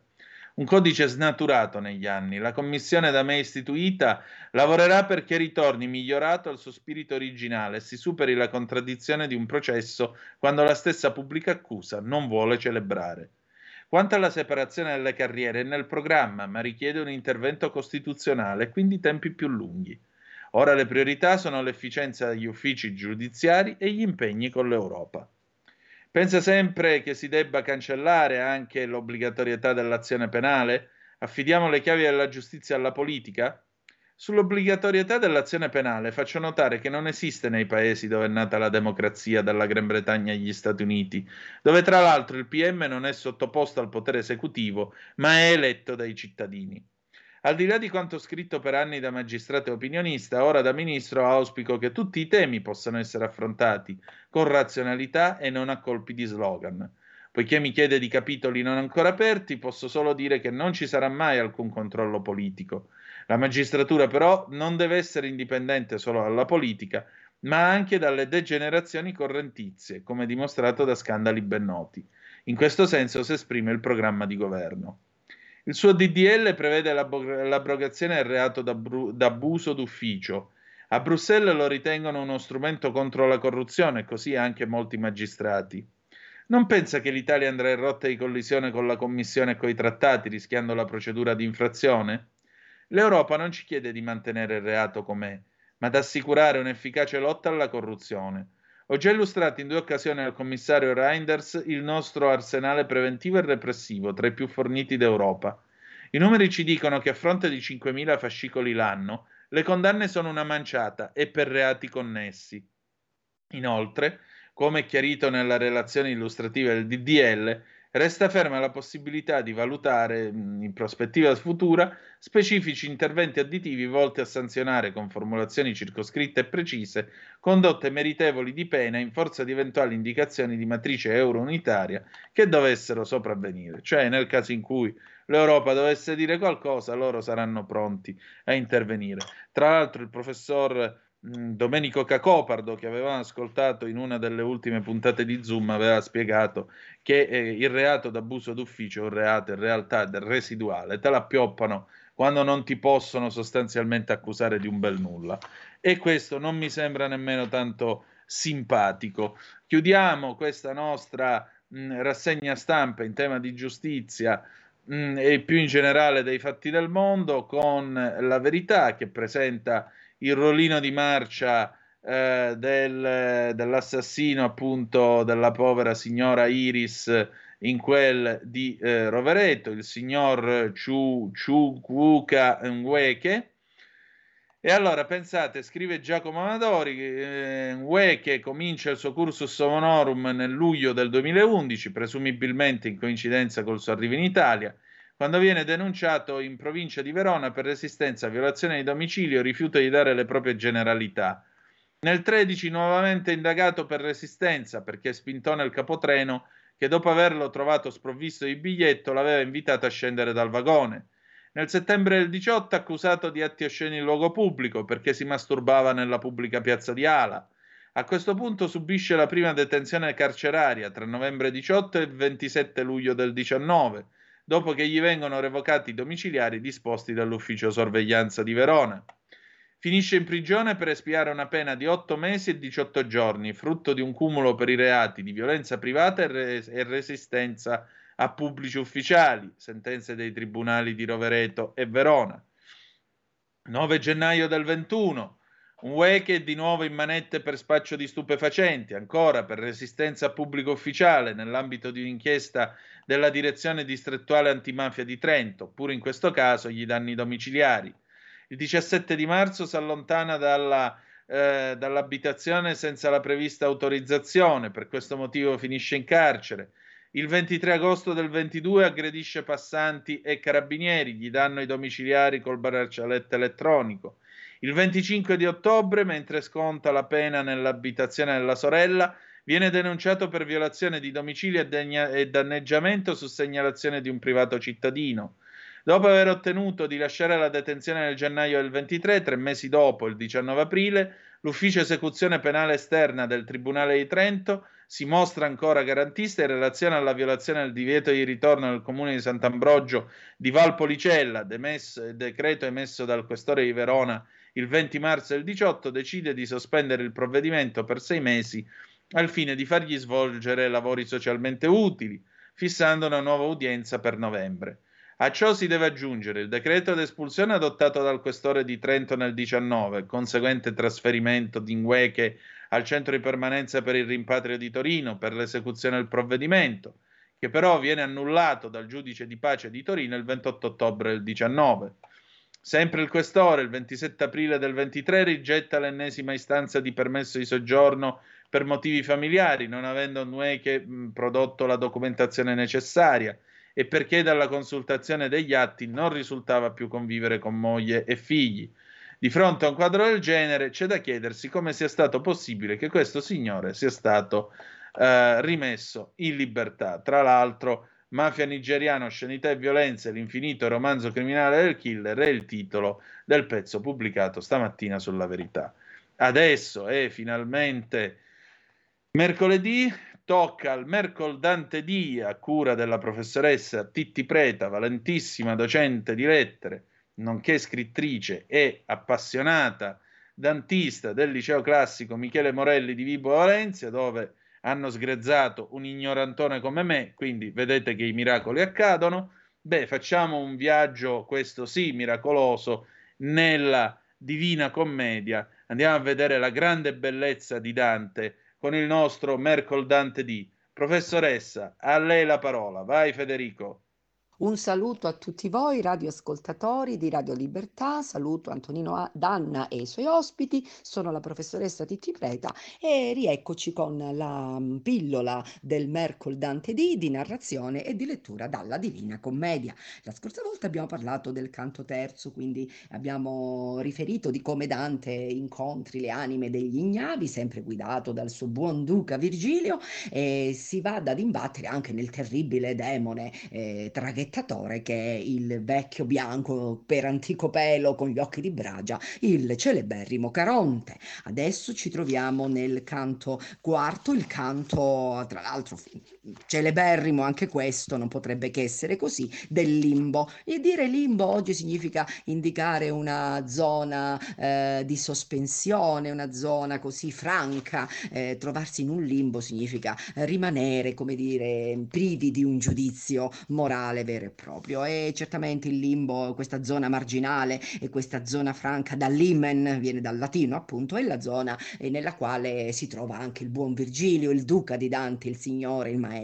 perché è la- l'area del- dell'inferno in cui eh, stanno posti i non battezzati, coloro che sono gli unici a subire una pena solo spirituale e non corporale, mm, cioè desiderare Dio senza avere avuto in vita la speranza di vederlo. Sono appunto i non battezzati, i non cristiani, coloro che eh, non hanno potuto in vita o non hanno voluto conoscere Dio, anche perché vissero prima della- dell'era volgare e adesso nell'aldilà desiderano ardentemente vederlo, ma non possono. Sono anime celeberrime, le abbiamo citato la scorsa volta, le citiamo ancora oggi, sono le anime dei savi e dei saggi, dei grandi poeti, dei grandi intellettuali che in una valletta se ne stanno lì a colloquiare. Dante eh, si avvicina a loro col suo buon maestro e, e leggiamo appunto dal verso 82 che cosa accade in questo in incontro, tra l'altro anche un po' ammantato di mistero. Poi che la voce fu restata queta, vidi quattro grand'ombre a noi venire, sebbianza aveva né trista né lieta.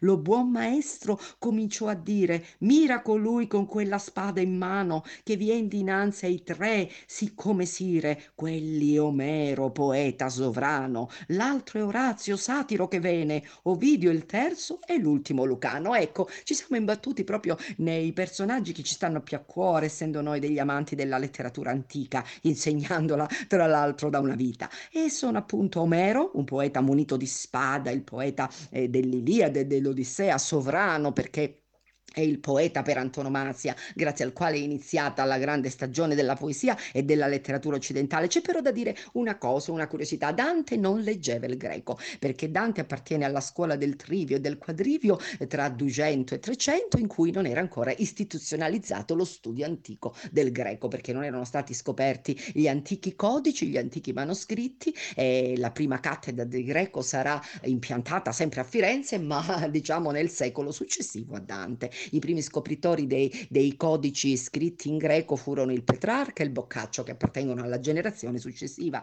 E allora Dante perché ama tanto Omero? Ma perché lo conosceva attraverso le volgarizzazioni, attraverso soprattutto le latinizzazioni. Vi ricordo che il latino era la seconda lingua di Dante e che avrebbe potuto tranquillamente scrivere la Divina Commedia in latino, ma non ha voluto perché ha scelto questa lingua nuova, questo volgare, è stato anche ampiamente criticato per questa scelta innovativa per quei tempi, ma Dante ha dimostrato la lungimiranza che solo lui poteva in quel momento avere, cioè abdicare dal latino e scegliere la lingua nuova, il volgare. E allora dopo aver parlato di Omero, poeta sovrano, davanti al quale lui si inginocchia, eh, arriva un altro grandissimo poeta latino, che è il grande poeta di Venosa, il poeta lucano Orazio, quinto Orazio Flacco, chi non ricorda dalla scuola Orazio con le sue satire, appunto co- come qui viene, viene, incarnato come un poeta di satire, ma anche un poeta di odi, e anche un poeta eh, di epistole, di giambi, di epodi, insomma è un grandissimo poeta che, eh, che sta a livello di Virgilio e appartenne al circolo augusteo, eh, diligentemente retto dal ministro dell'allora cultura Mecenate.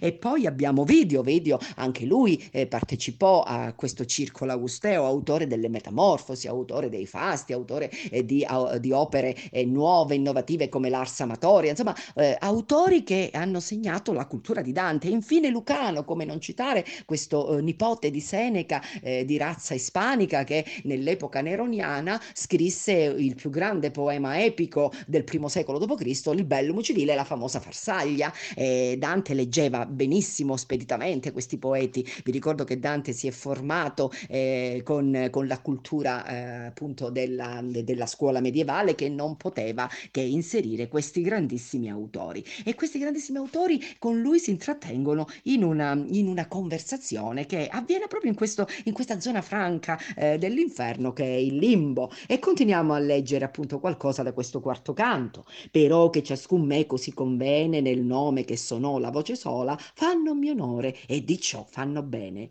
Così vidi adunar la bella scola di quel signor dell'altissimo canto che sovra gli altri come aquila vola. Questo signore del canto è appunto Omero. E poi da che debbe ragionato insieme alquanto volsersi a me con salutevol cenno e il mio maestro sorrise di tanto e più d'onore ancora assai mi fenno che sì mi fecer della loro schiera sì ch'io fui sesto tra cotanto senno. Immaginate Dante che diventa il sesto tra cotanto senno, cosa vuol dire? Che viene accettato in questa schiera di grandissimi e di immortali poeti per uno come lui, amante della poesia, amante della letteratura, amante dei poemi epici e dei poemi didascalici. Avere questo onore significa arrivare veramente alle stelle. E, ehm, quindi il canto è sostanziato da questo incontro. E poi tantissimi sono i nomi che potremo citare eh, nel limbo. Alcuni li abbiamo detti la scorsa volta sono grandi filosofi sono grandi pensatori c'è persino posto per Socrate e per Platone. Ci dispiace che queste anime siano state da Dante confinate qui ma non poteva che essere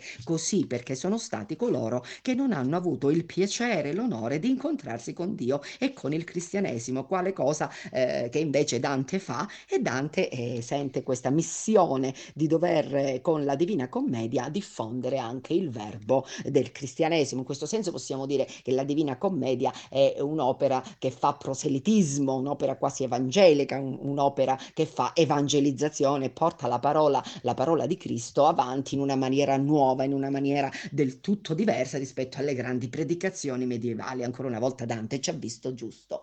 E così siamo arrivati da facendo il pen down consueto che amiamo fare in questa questa pillola del mercoledì al canto quinto. Sul canto quinto voglio solo annunciarvi che è uno di quei canti che non possono mancare nella cultura universale di noi italiani, il canto di Paolo e Francesca. Come possiamo non fermarci su questo canto eh, ribadendo eh, l'amore per il sommo maestro, per aver creato delle figure immortali e per eh, aver mh, plasmato dei versi eh, così, eh, di così universale importanza importanza eh, come eh, il famoso verso in cui si parla dell'amore.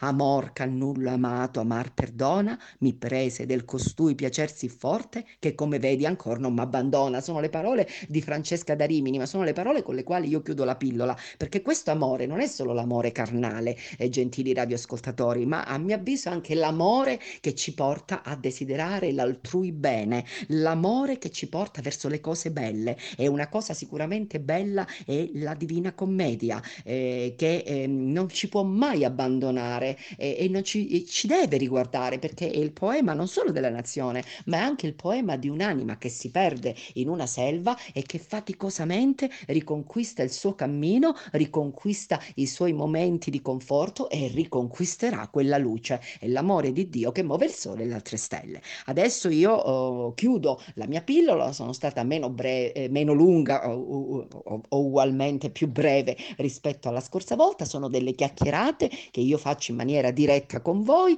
in questa fase, sono delle chiacchierate fatte eh, con degli audio. Prossima, nelle prossime volte io ehm, voglio, voglio farvi questa promessa, eh, quando sarà il momento giusto eh, mi presenterò a voi anche attraverso eh, il video e potremo anche eh, fare delle conversazioni, ma eh, la pratica della radio pillola rimarrà sempre finché non avremo espletato questo eh, bello eh, cammino, eh, questo viatico eh, di speranza, eh, di amore per la cultura, di buio, di luce, che è appunto la Divina Commedia. Quindi vi prometto che sarò in video, eh, diciamo, con la stagione autunnale e la stagione invernale qualche volta, ma la radio pillola continuerà sempre nel nostro mercoledì. Io ringrazio sempre per l'ascolto voi tutti e per l'attenzione che mi dedicate, Antonino e i suoi ospiti. Un saluto alla prossima dalla professoressa Titti Preta e che sempre Dante sia. Avete ascoltato la rassegna stampa.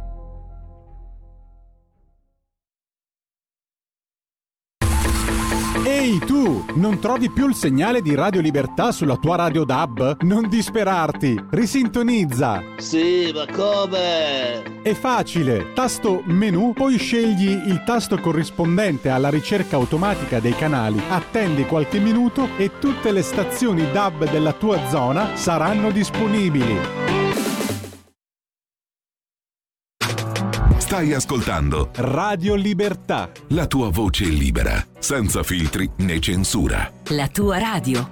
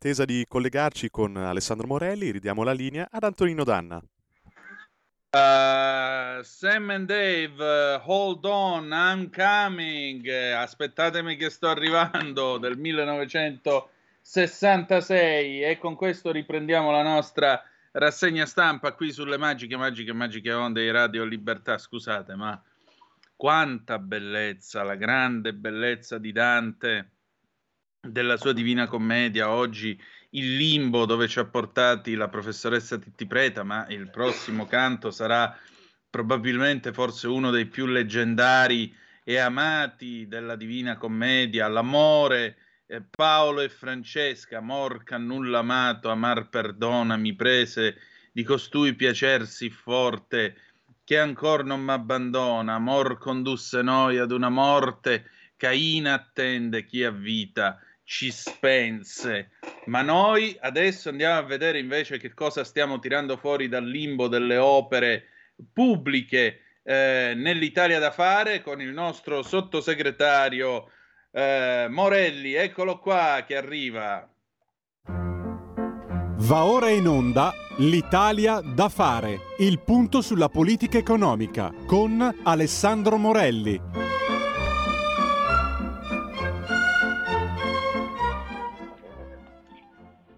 E allora, come ogni eh, mercoledì, il nostro sottosegretario Alessandro Morelli al telefono per quest'Italia da fare. Sottosegretario, ben trovato. Buongiorno a te Antonino, buongiorno a tutti gli ascoltatori. E allora, stamattina nel nostro Mercoledante D si parlava di limbo. Quanto, quante opere stiamo tirando fuori dal limbo in questo periodo? Ma guarda, fortunatamente grazie anche all'attivismo di Matteo Salvini, tantissime. Ieri c'è stata una cabina di regia dell'idrico, perché vi ricorderete, insomma, sembra purtroppo noi che facciamo i giornalisti magari abbiamo una memoria, eh, una memoria legata maggiormente ai, titoli che leggiamo e quindi eh, che cambiano logicamente di giorno in giorno, seguendo anche quello che è il mainstream. Eh, purtroppo l'opinione pubblica a volte si dimentica rapidamente di quello che avviene e eh, ci dobbiamo ricordare che proprio a marzo, aprile, intorno a quei mesi, c'era un gravissimo problema di siccità, soprattutto nell'area dell'asta del Po, che eh, come sappiamo è stata ampiamente superata eh, grazie alle piogge che purtroppo però eh, in alcune aree del nord, in particolare in Romagna, hanno creato i danni che, che sappiamo perfettamente. Però, dicevo, eh, anche se ci si è un po' dimenticati eh, di quello che è avvenuto, il governo ha inteso eh, non fare la danza della pioggia eh, già nei mesi precedenti a marzo-aprile scorso a cui facevo riferimento e quindi abbiamo intrapreso questo percorso della cabina di regia, una cabina di regia che comunque lavora sia per la siccità che per eh, purtroppo quello che è avvenuto, e cioè le alluvioni. Insomma, è necessario eh, regimentare al meglio le acque, eh, il cambiamento climatico eh, è un dato di fatto, io infatti eh, ironizzo con quelli che parlano di, dei cosiddetti negazionisti, negazionisti dove?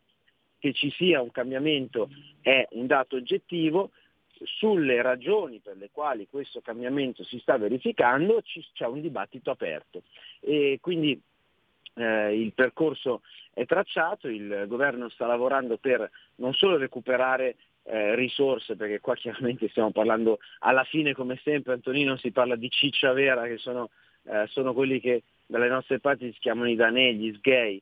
Esatto. E quindi per questa ragione eh, stiamo, dicevo, lavorando per trovare un, una quadra, soprattutto per recuperare il gap che è stato causato dagli anni, dai decenni eh, precedenti, con una legislazione che era una legislazione veramente diciamo, poco, poco utile, mettiamola, sono sempre diplomatico qui a Radio Libertà. In particolare ti faccio questo esempio, eh, il, il, prodotto degli scavi eh, del dragaggio è sempre stato ritenuto un rifiuto.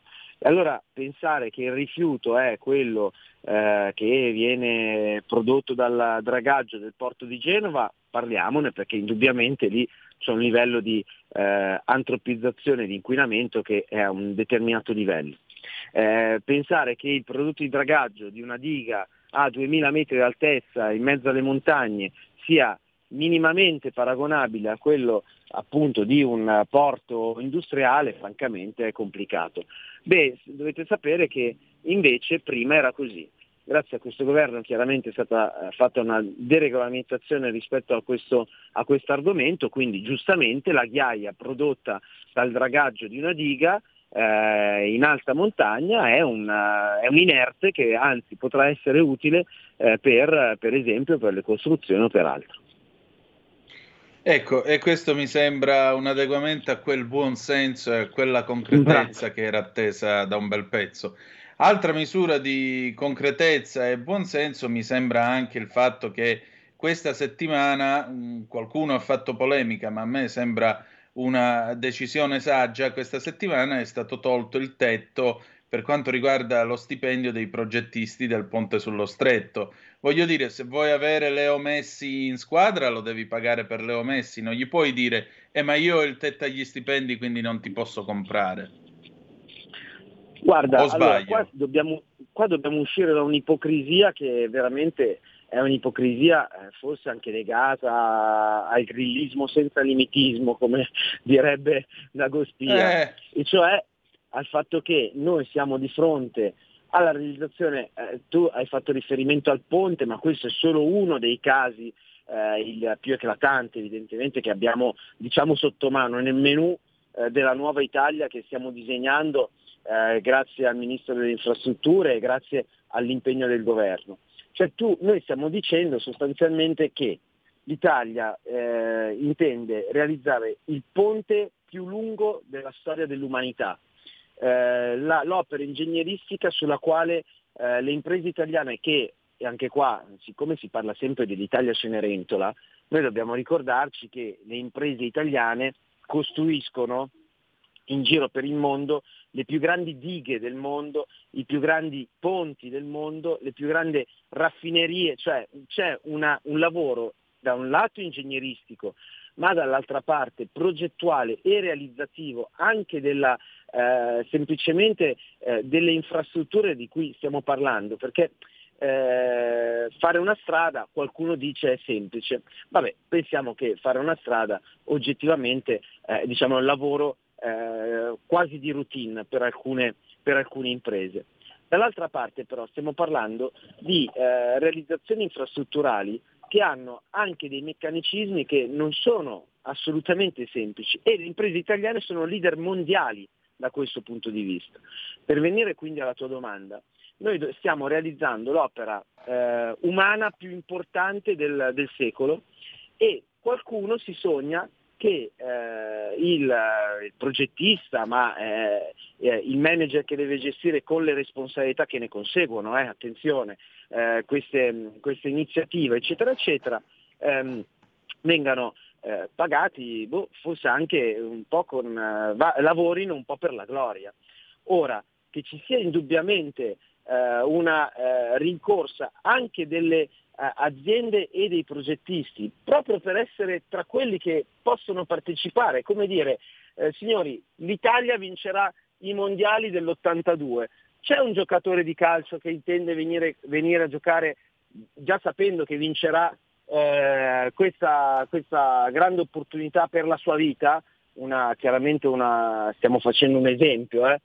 è chiaro che eh, sì, probabilmente qualcuno lo troveremo, però c'è anche da dire che eh, que- oltre a quel probabilmente eh, il, il, giocatore comunque sia eh, non lo fa solamente per la gloria. Dunque ehm, questa ipocrisia, che è un'ipocrisia che eh, è stata eh, boh, valida appunto nelle menti grilline, poi però quando i grillini hanno bisogno, eh, cito i grillini per dire chiaramente chi ha fatto di, queste, di, questo tipo di campagne il, il suo core business, eh, però quando i grillini devono sistemarsi eh, non è che chiedono 20 lire, eh. quando i grillini eh, o ex grillini si devono sistemare, come sapete, eh, si fanno sistemare in posizioni che chiaramente sono posizioni ampiamente retribuite. Dunque l'ipocrisia è tutta qua, pensare che eh, il, il, questi protagonisti in questo caso delle infrastrutture, dell'ingegneria, queste aziende possono realizzare eh, delle opere di questo genere, le opere più importanti del secolo, con eh, appunto eh, delle remunerazioni che siccome è per il pubblico sono le remunerazioni limitate.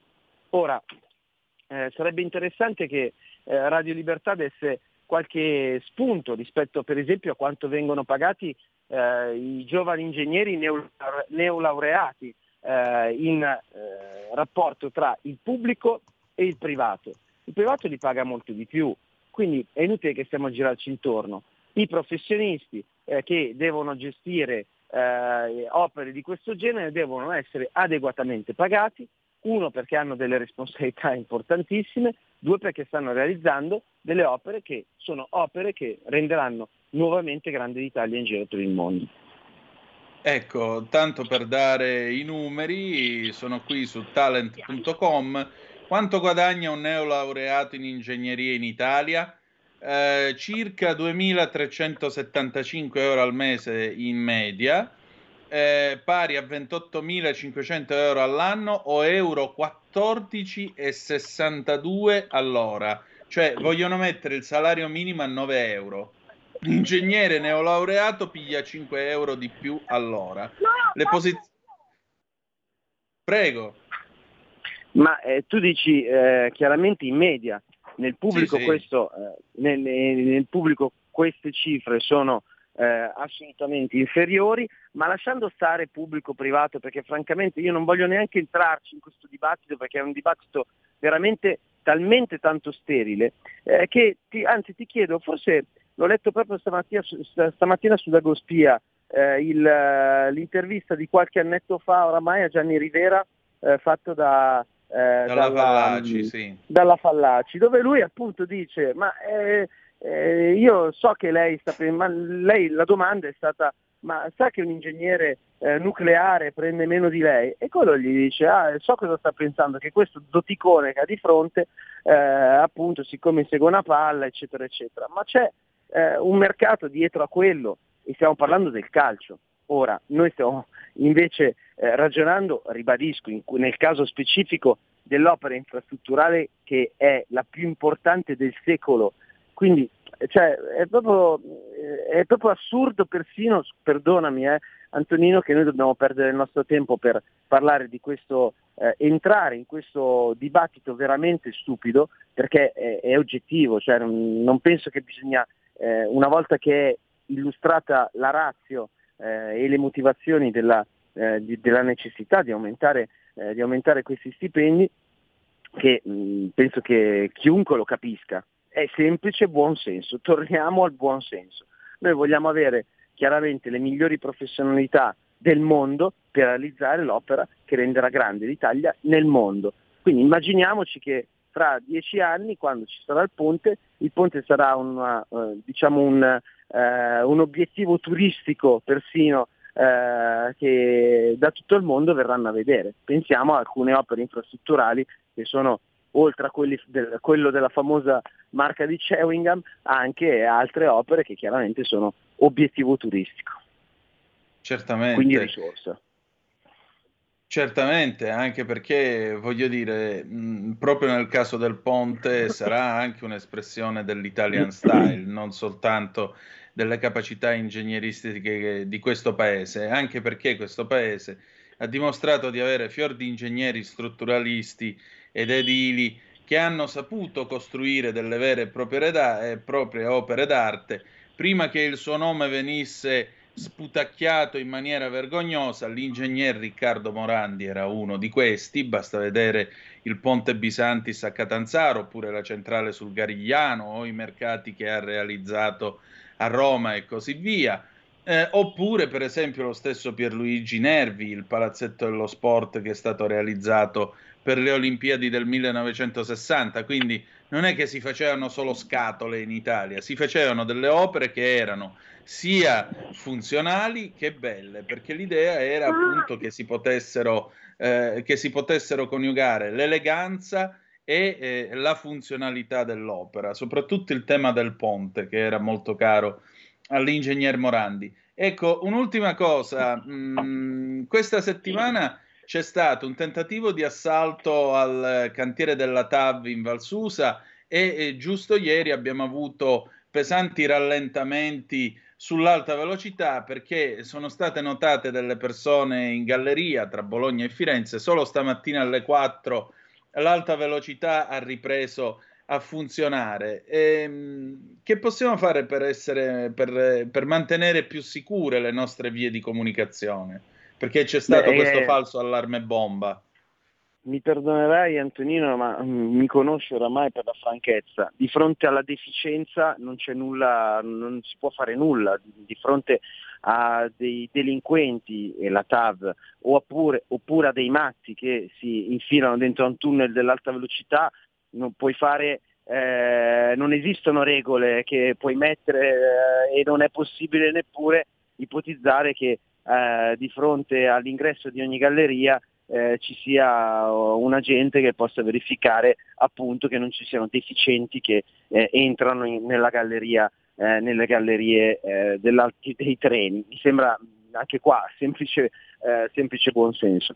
Ma diciamo che c'è, eh, boh, forse è questo periodo che è un periodo particolare, sicuramente il caldo, non il caldo eccezionale di cui hanno parlato i media mainstream, ma il caldo estivo che causa qualche problema. Avrai visto infatti altri deficienti che l'altro giorno, eh, l'altra sera sono eh, and- saliti sulla Galleria Vittorio Emanuele, un altro eh, simbolo eh, dell'Italia nel mondo, eh, imbrattandola, mh, de- si definiscono writer quelli lì, sono semplicemente dei delinquenti che vanno eh, stroncati fin dall'inizio attraverso delle pene, eh, delle pene esemplari, perché eh, non, non arrivare, non capire eh, che eh, deturpare un monumento eh, che è un, un- intanto un simbolo della nostra cultura, anche quello un simbolo della nostra ingegneria. La Galleria Vittorio Emanuele eh, di Milano è stata presa ad esempio come il eh, primo centro commerciale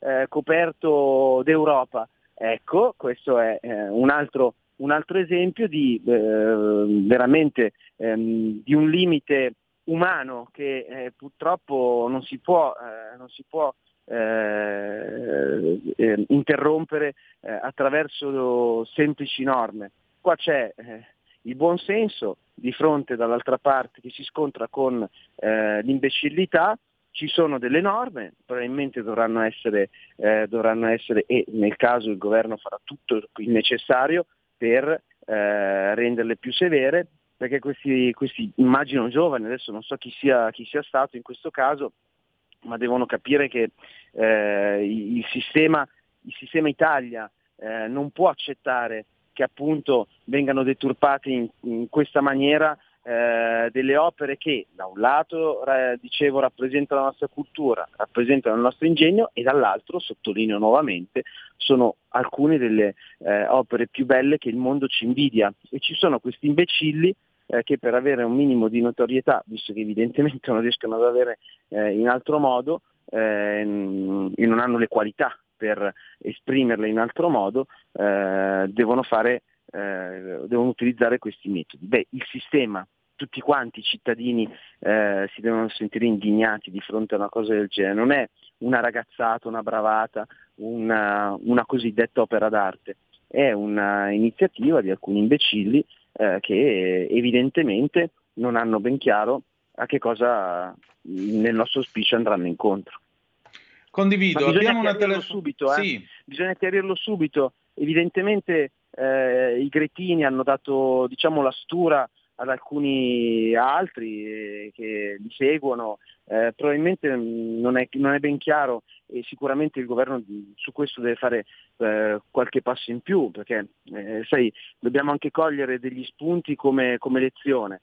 Evidentemente non è sufficiente, eh, il mio auspicio è che il Parlamento possa fare tutto il necessario per aumentare il più possibile le pene a questi qua, perché se, se- se non hanno le capacità per ehm, riuscire nella vita e l'unico modo è questo, evidentemente il sistema li deve colpire. Sono ampiamente d'accordo. C'è una telefonata in attesa allo 02 9294 7222. Pronto, chi è là? Pronto, buondì, sono Pippo da Como. Niente, io voglio fare due osservazioni. Primo, prima di parlare del minimo salariale bisogna imparare, no, eh, non, è il suo, non è il suo campo perché lui è il Ministero del Lavoro, questo qui, dovrebbero rispettare, rispettare le scadenze dei contratti, specialmente il pubblico, perché se il pubblico non rispetta le scadenze contrattuali, il privato arriva come un falco, è velocissimo, per quello che i contratti si rinnovano dopo 7-10 anni, eh, 6 o 7 anni di scadenza, dopo 6 o 7 anni di scadenza. Dunque cominciamo a rispettare la scadenza dei contratti, così gli stipendi possono aumentare. Se poi si deve adeguare il costo della vita, bisognerebbe rimettere la scala mobile che è stata abrogata con il referendum eh, del 90, l'85, 90, su per giù. Ecco. Poi la seconda cosa, riguardo a quei deficienti che imbrattano, loro contestano l- le comodità, bisognerebbe togliergli le comodità, togliergli la patente, portargli via la macchina, togliergli la corrente, togliergli il gas e loro dicono adesso fate le fonti alternative, vivete con le fonti alternative, perché con questa gente qui bisogna trattarli in quel sistema lì, perché sennò loro hanno tutte le comodità e non vogliono e aspettano sempre, prima devono fare gli altri, poi forse lo faccio io, toglietegli le comodità, vedrete che poi questi qui cambierebbero idea, togliete tutte le comodità, vi ascolto per radio, buona Padania. Grazie, siamo agli ultimi minuti, prego. Grazie, purtroppo non- eh, lo sput è assolutamente buono, ma purtroppo non si può fare una legge eh, contro le comodità. Ma io sotto- vi sottolineo questo, questo spunto, anzi mi farà molto piacere eh, al ritorno dalla pausa eh, estiva anche eh, dei colleghi di Radio Libertà eh, dare eh, una ricerca che ho fatto fare proprio al Dipartimento che mi onoro di rappresentare grazie alla Lega. Questa ricerca ehm, eh, puntualizza da dove arriva eh, la fonte energetica oppure da dove arriva la fonte tecnologica con la quale eh, i paesi europei, in particolare Italia, Francia e Germania, ehm, hanno a disposizione l'energia. Ora, la Francia ha circa il 60% di energia attraverso eh, lo strumento nucleare, la tecnologia nucleare. Eh, la Germania, che io francamente da cittadino eh, pensavo comunque avesse eh, una alta percentuale di energia nucleare, eh, invece ha solo il 6%, quindi 60 e eh, Germania 6, Francia, Germania 6, Italia chiaramente come sappiamo 0. Beh, sapete da dove arriva eh, la gran parte dell'energia, eh, qual è la tecnologia che produce gran parte dell'energia che eh, permette a- alla Germania di essere la prima economia tedesca, la, la prima manifattura europea, eccetera, eccetera, dal, le- eh, sedetevi, dal carbone. Carbone perché eh, la Germania ha ancora le miniere di carbone, ha- fanno acquisti in giro per il mondo di carbone e gran parte dell'energia tedesca è prodotta a carbone.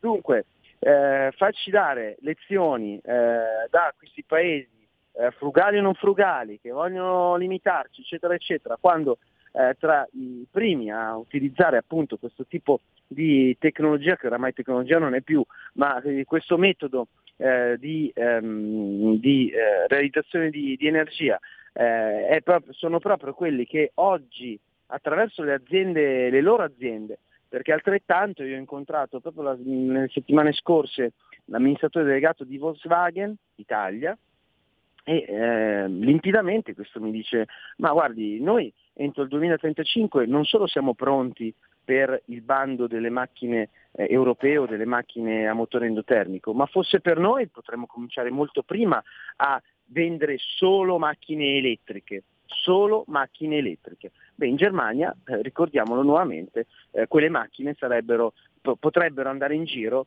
eh, grazie al carbone tedesco. Ora, ehm, di cosa stiamo parlando? Forse il mainstream, i media mainstream cioè, ci stanno un po' facendo il lavaggio del cervello, grazie a Dio c'è eh, Radio Libertà e qualche altra pochissime eh, luce di eh, verità eh, che appunto poi ci permettono di dire semplicemente di esporre quelli che sono i dati, perché i dati ci vengono letteralmente nascosti, questo è il dato oggettivo eh, che eh, appunto grazie a questa radio che eh, con la sua storia ha sempre dimostrato di cercare di dare qualche spunto eh, di luce, non dico in fondo al tunnel perché sennò ricorderei qualche triste, eh, qualche triste personaggio della storia italica.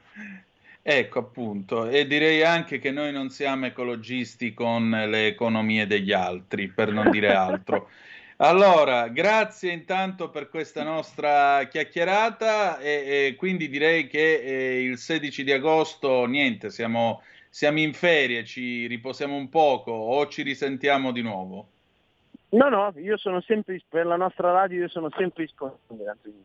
Allora, il piacere di ritrovarci tra una settimana. Buon Ferragosto intanto. Grazie a te e a tutti gli ascoltatori, buon Ferragosto e chiaramente buon ascolto di Radio Libertà e buon lavoro. Grazie. Avete ascoltato l'Italia da fare.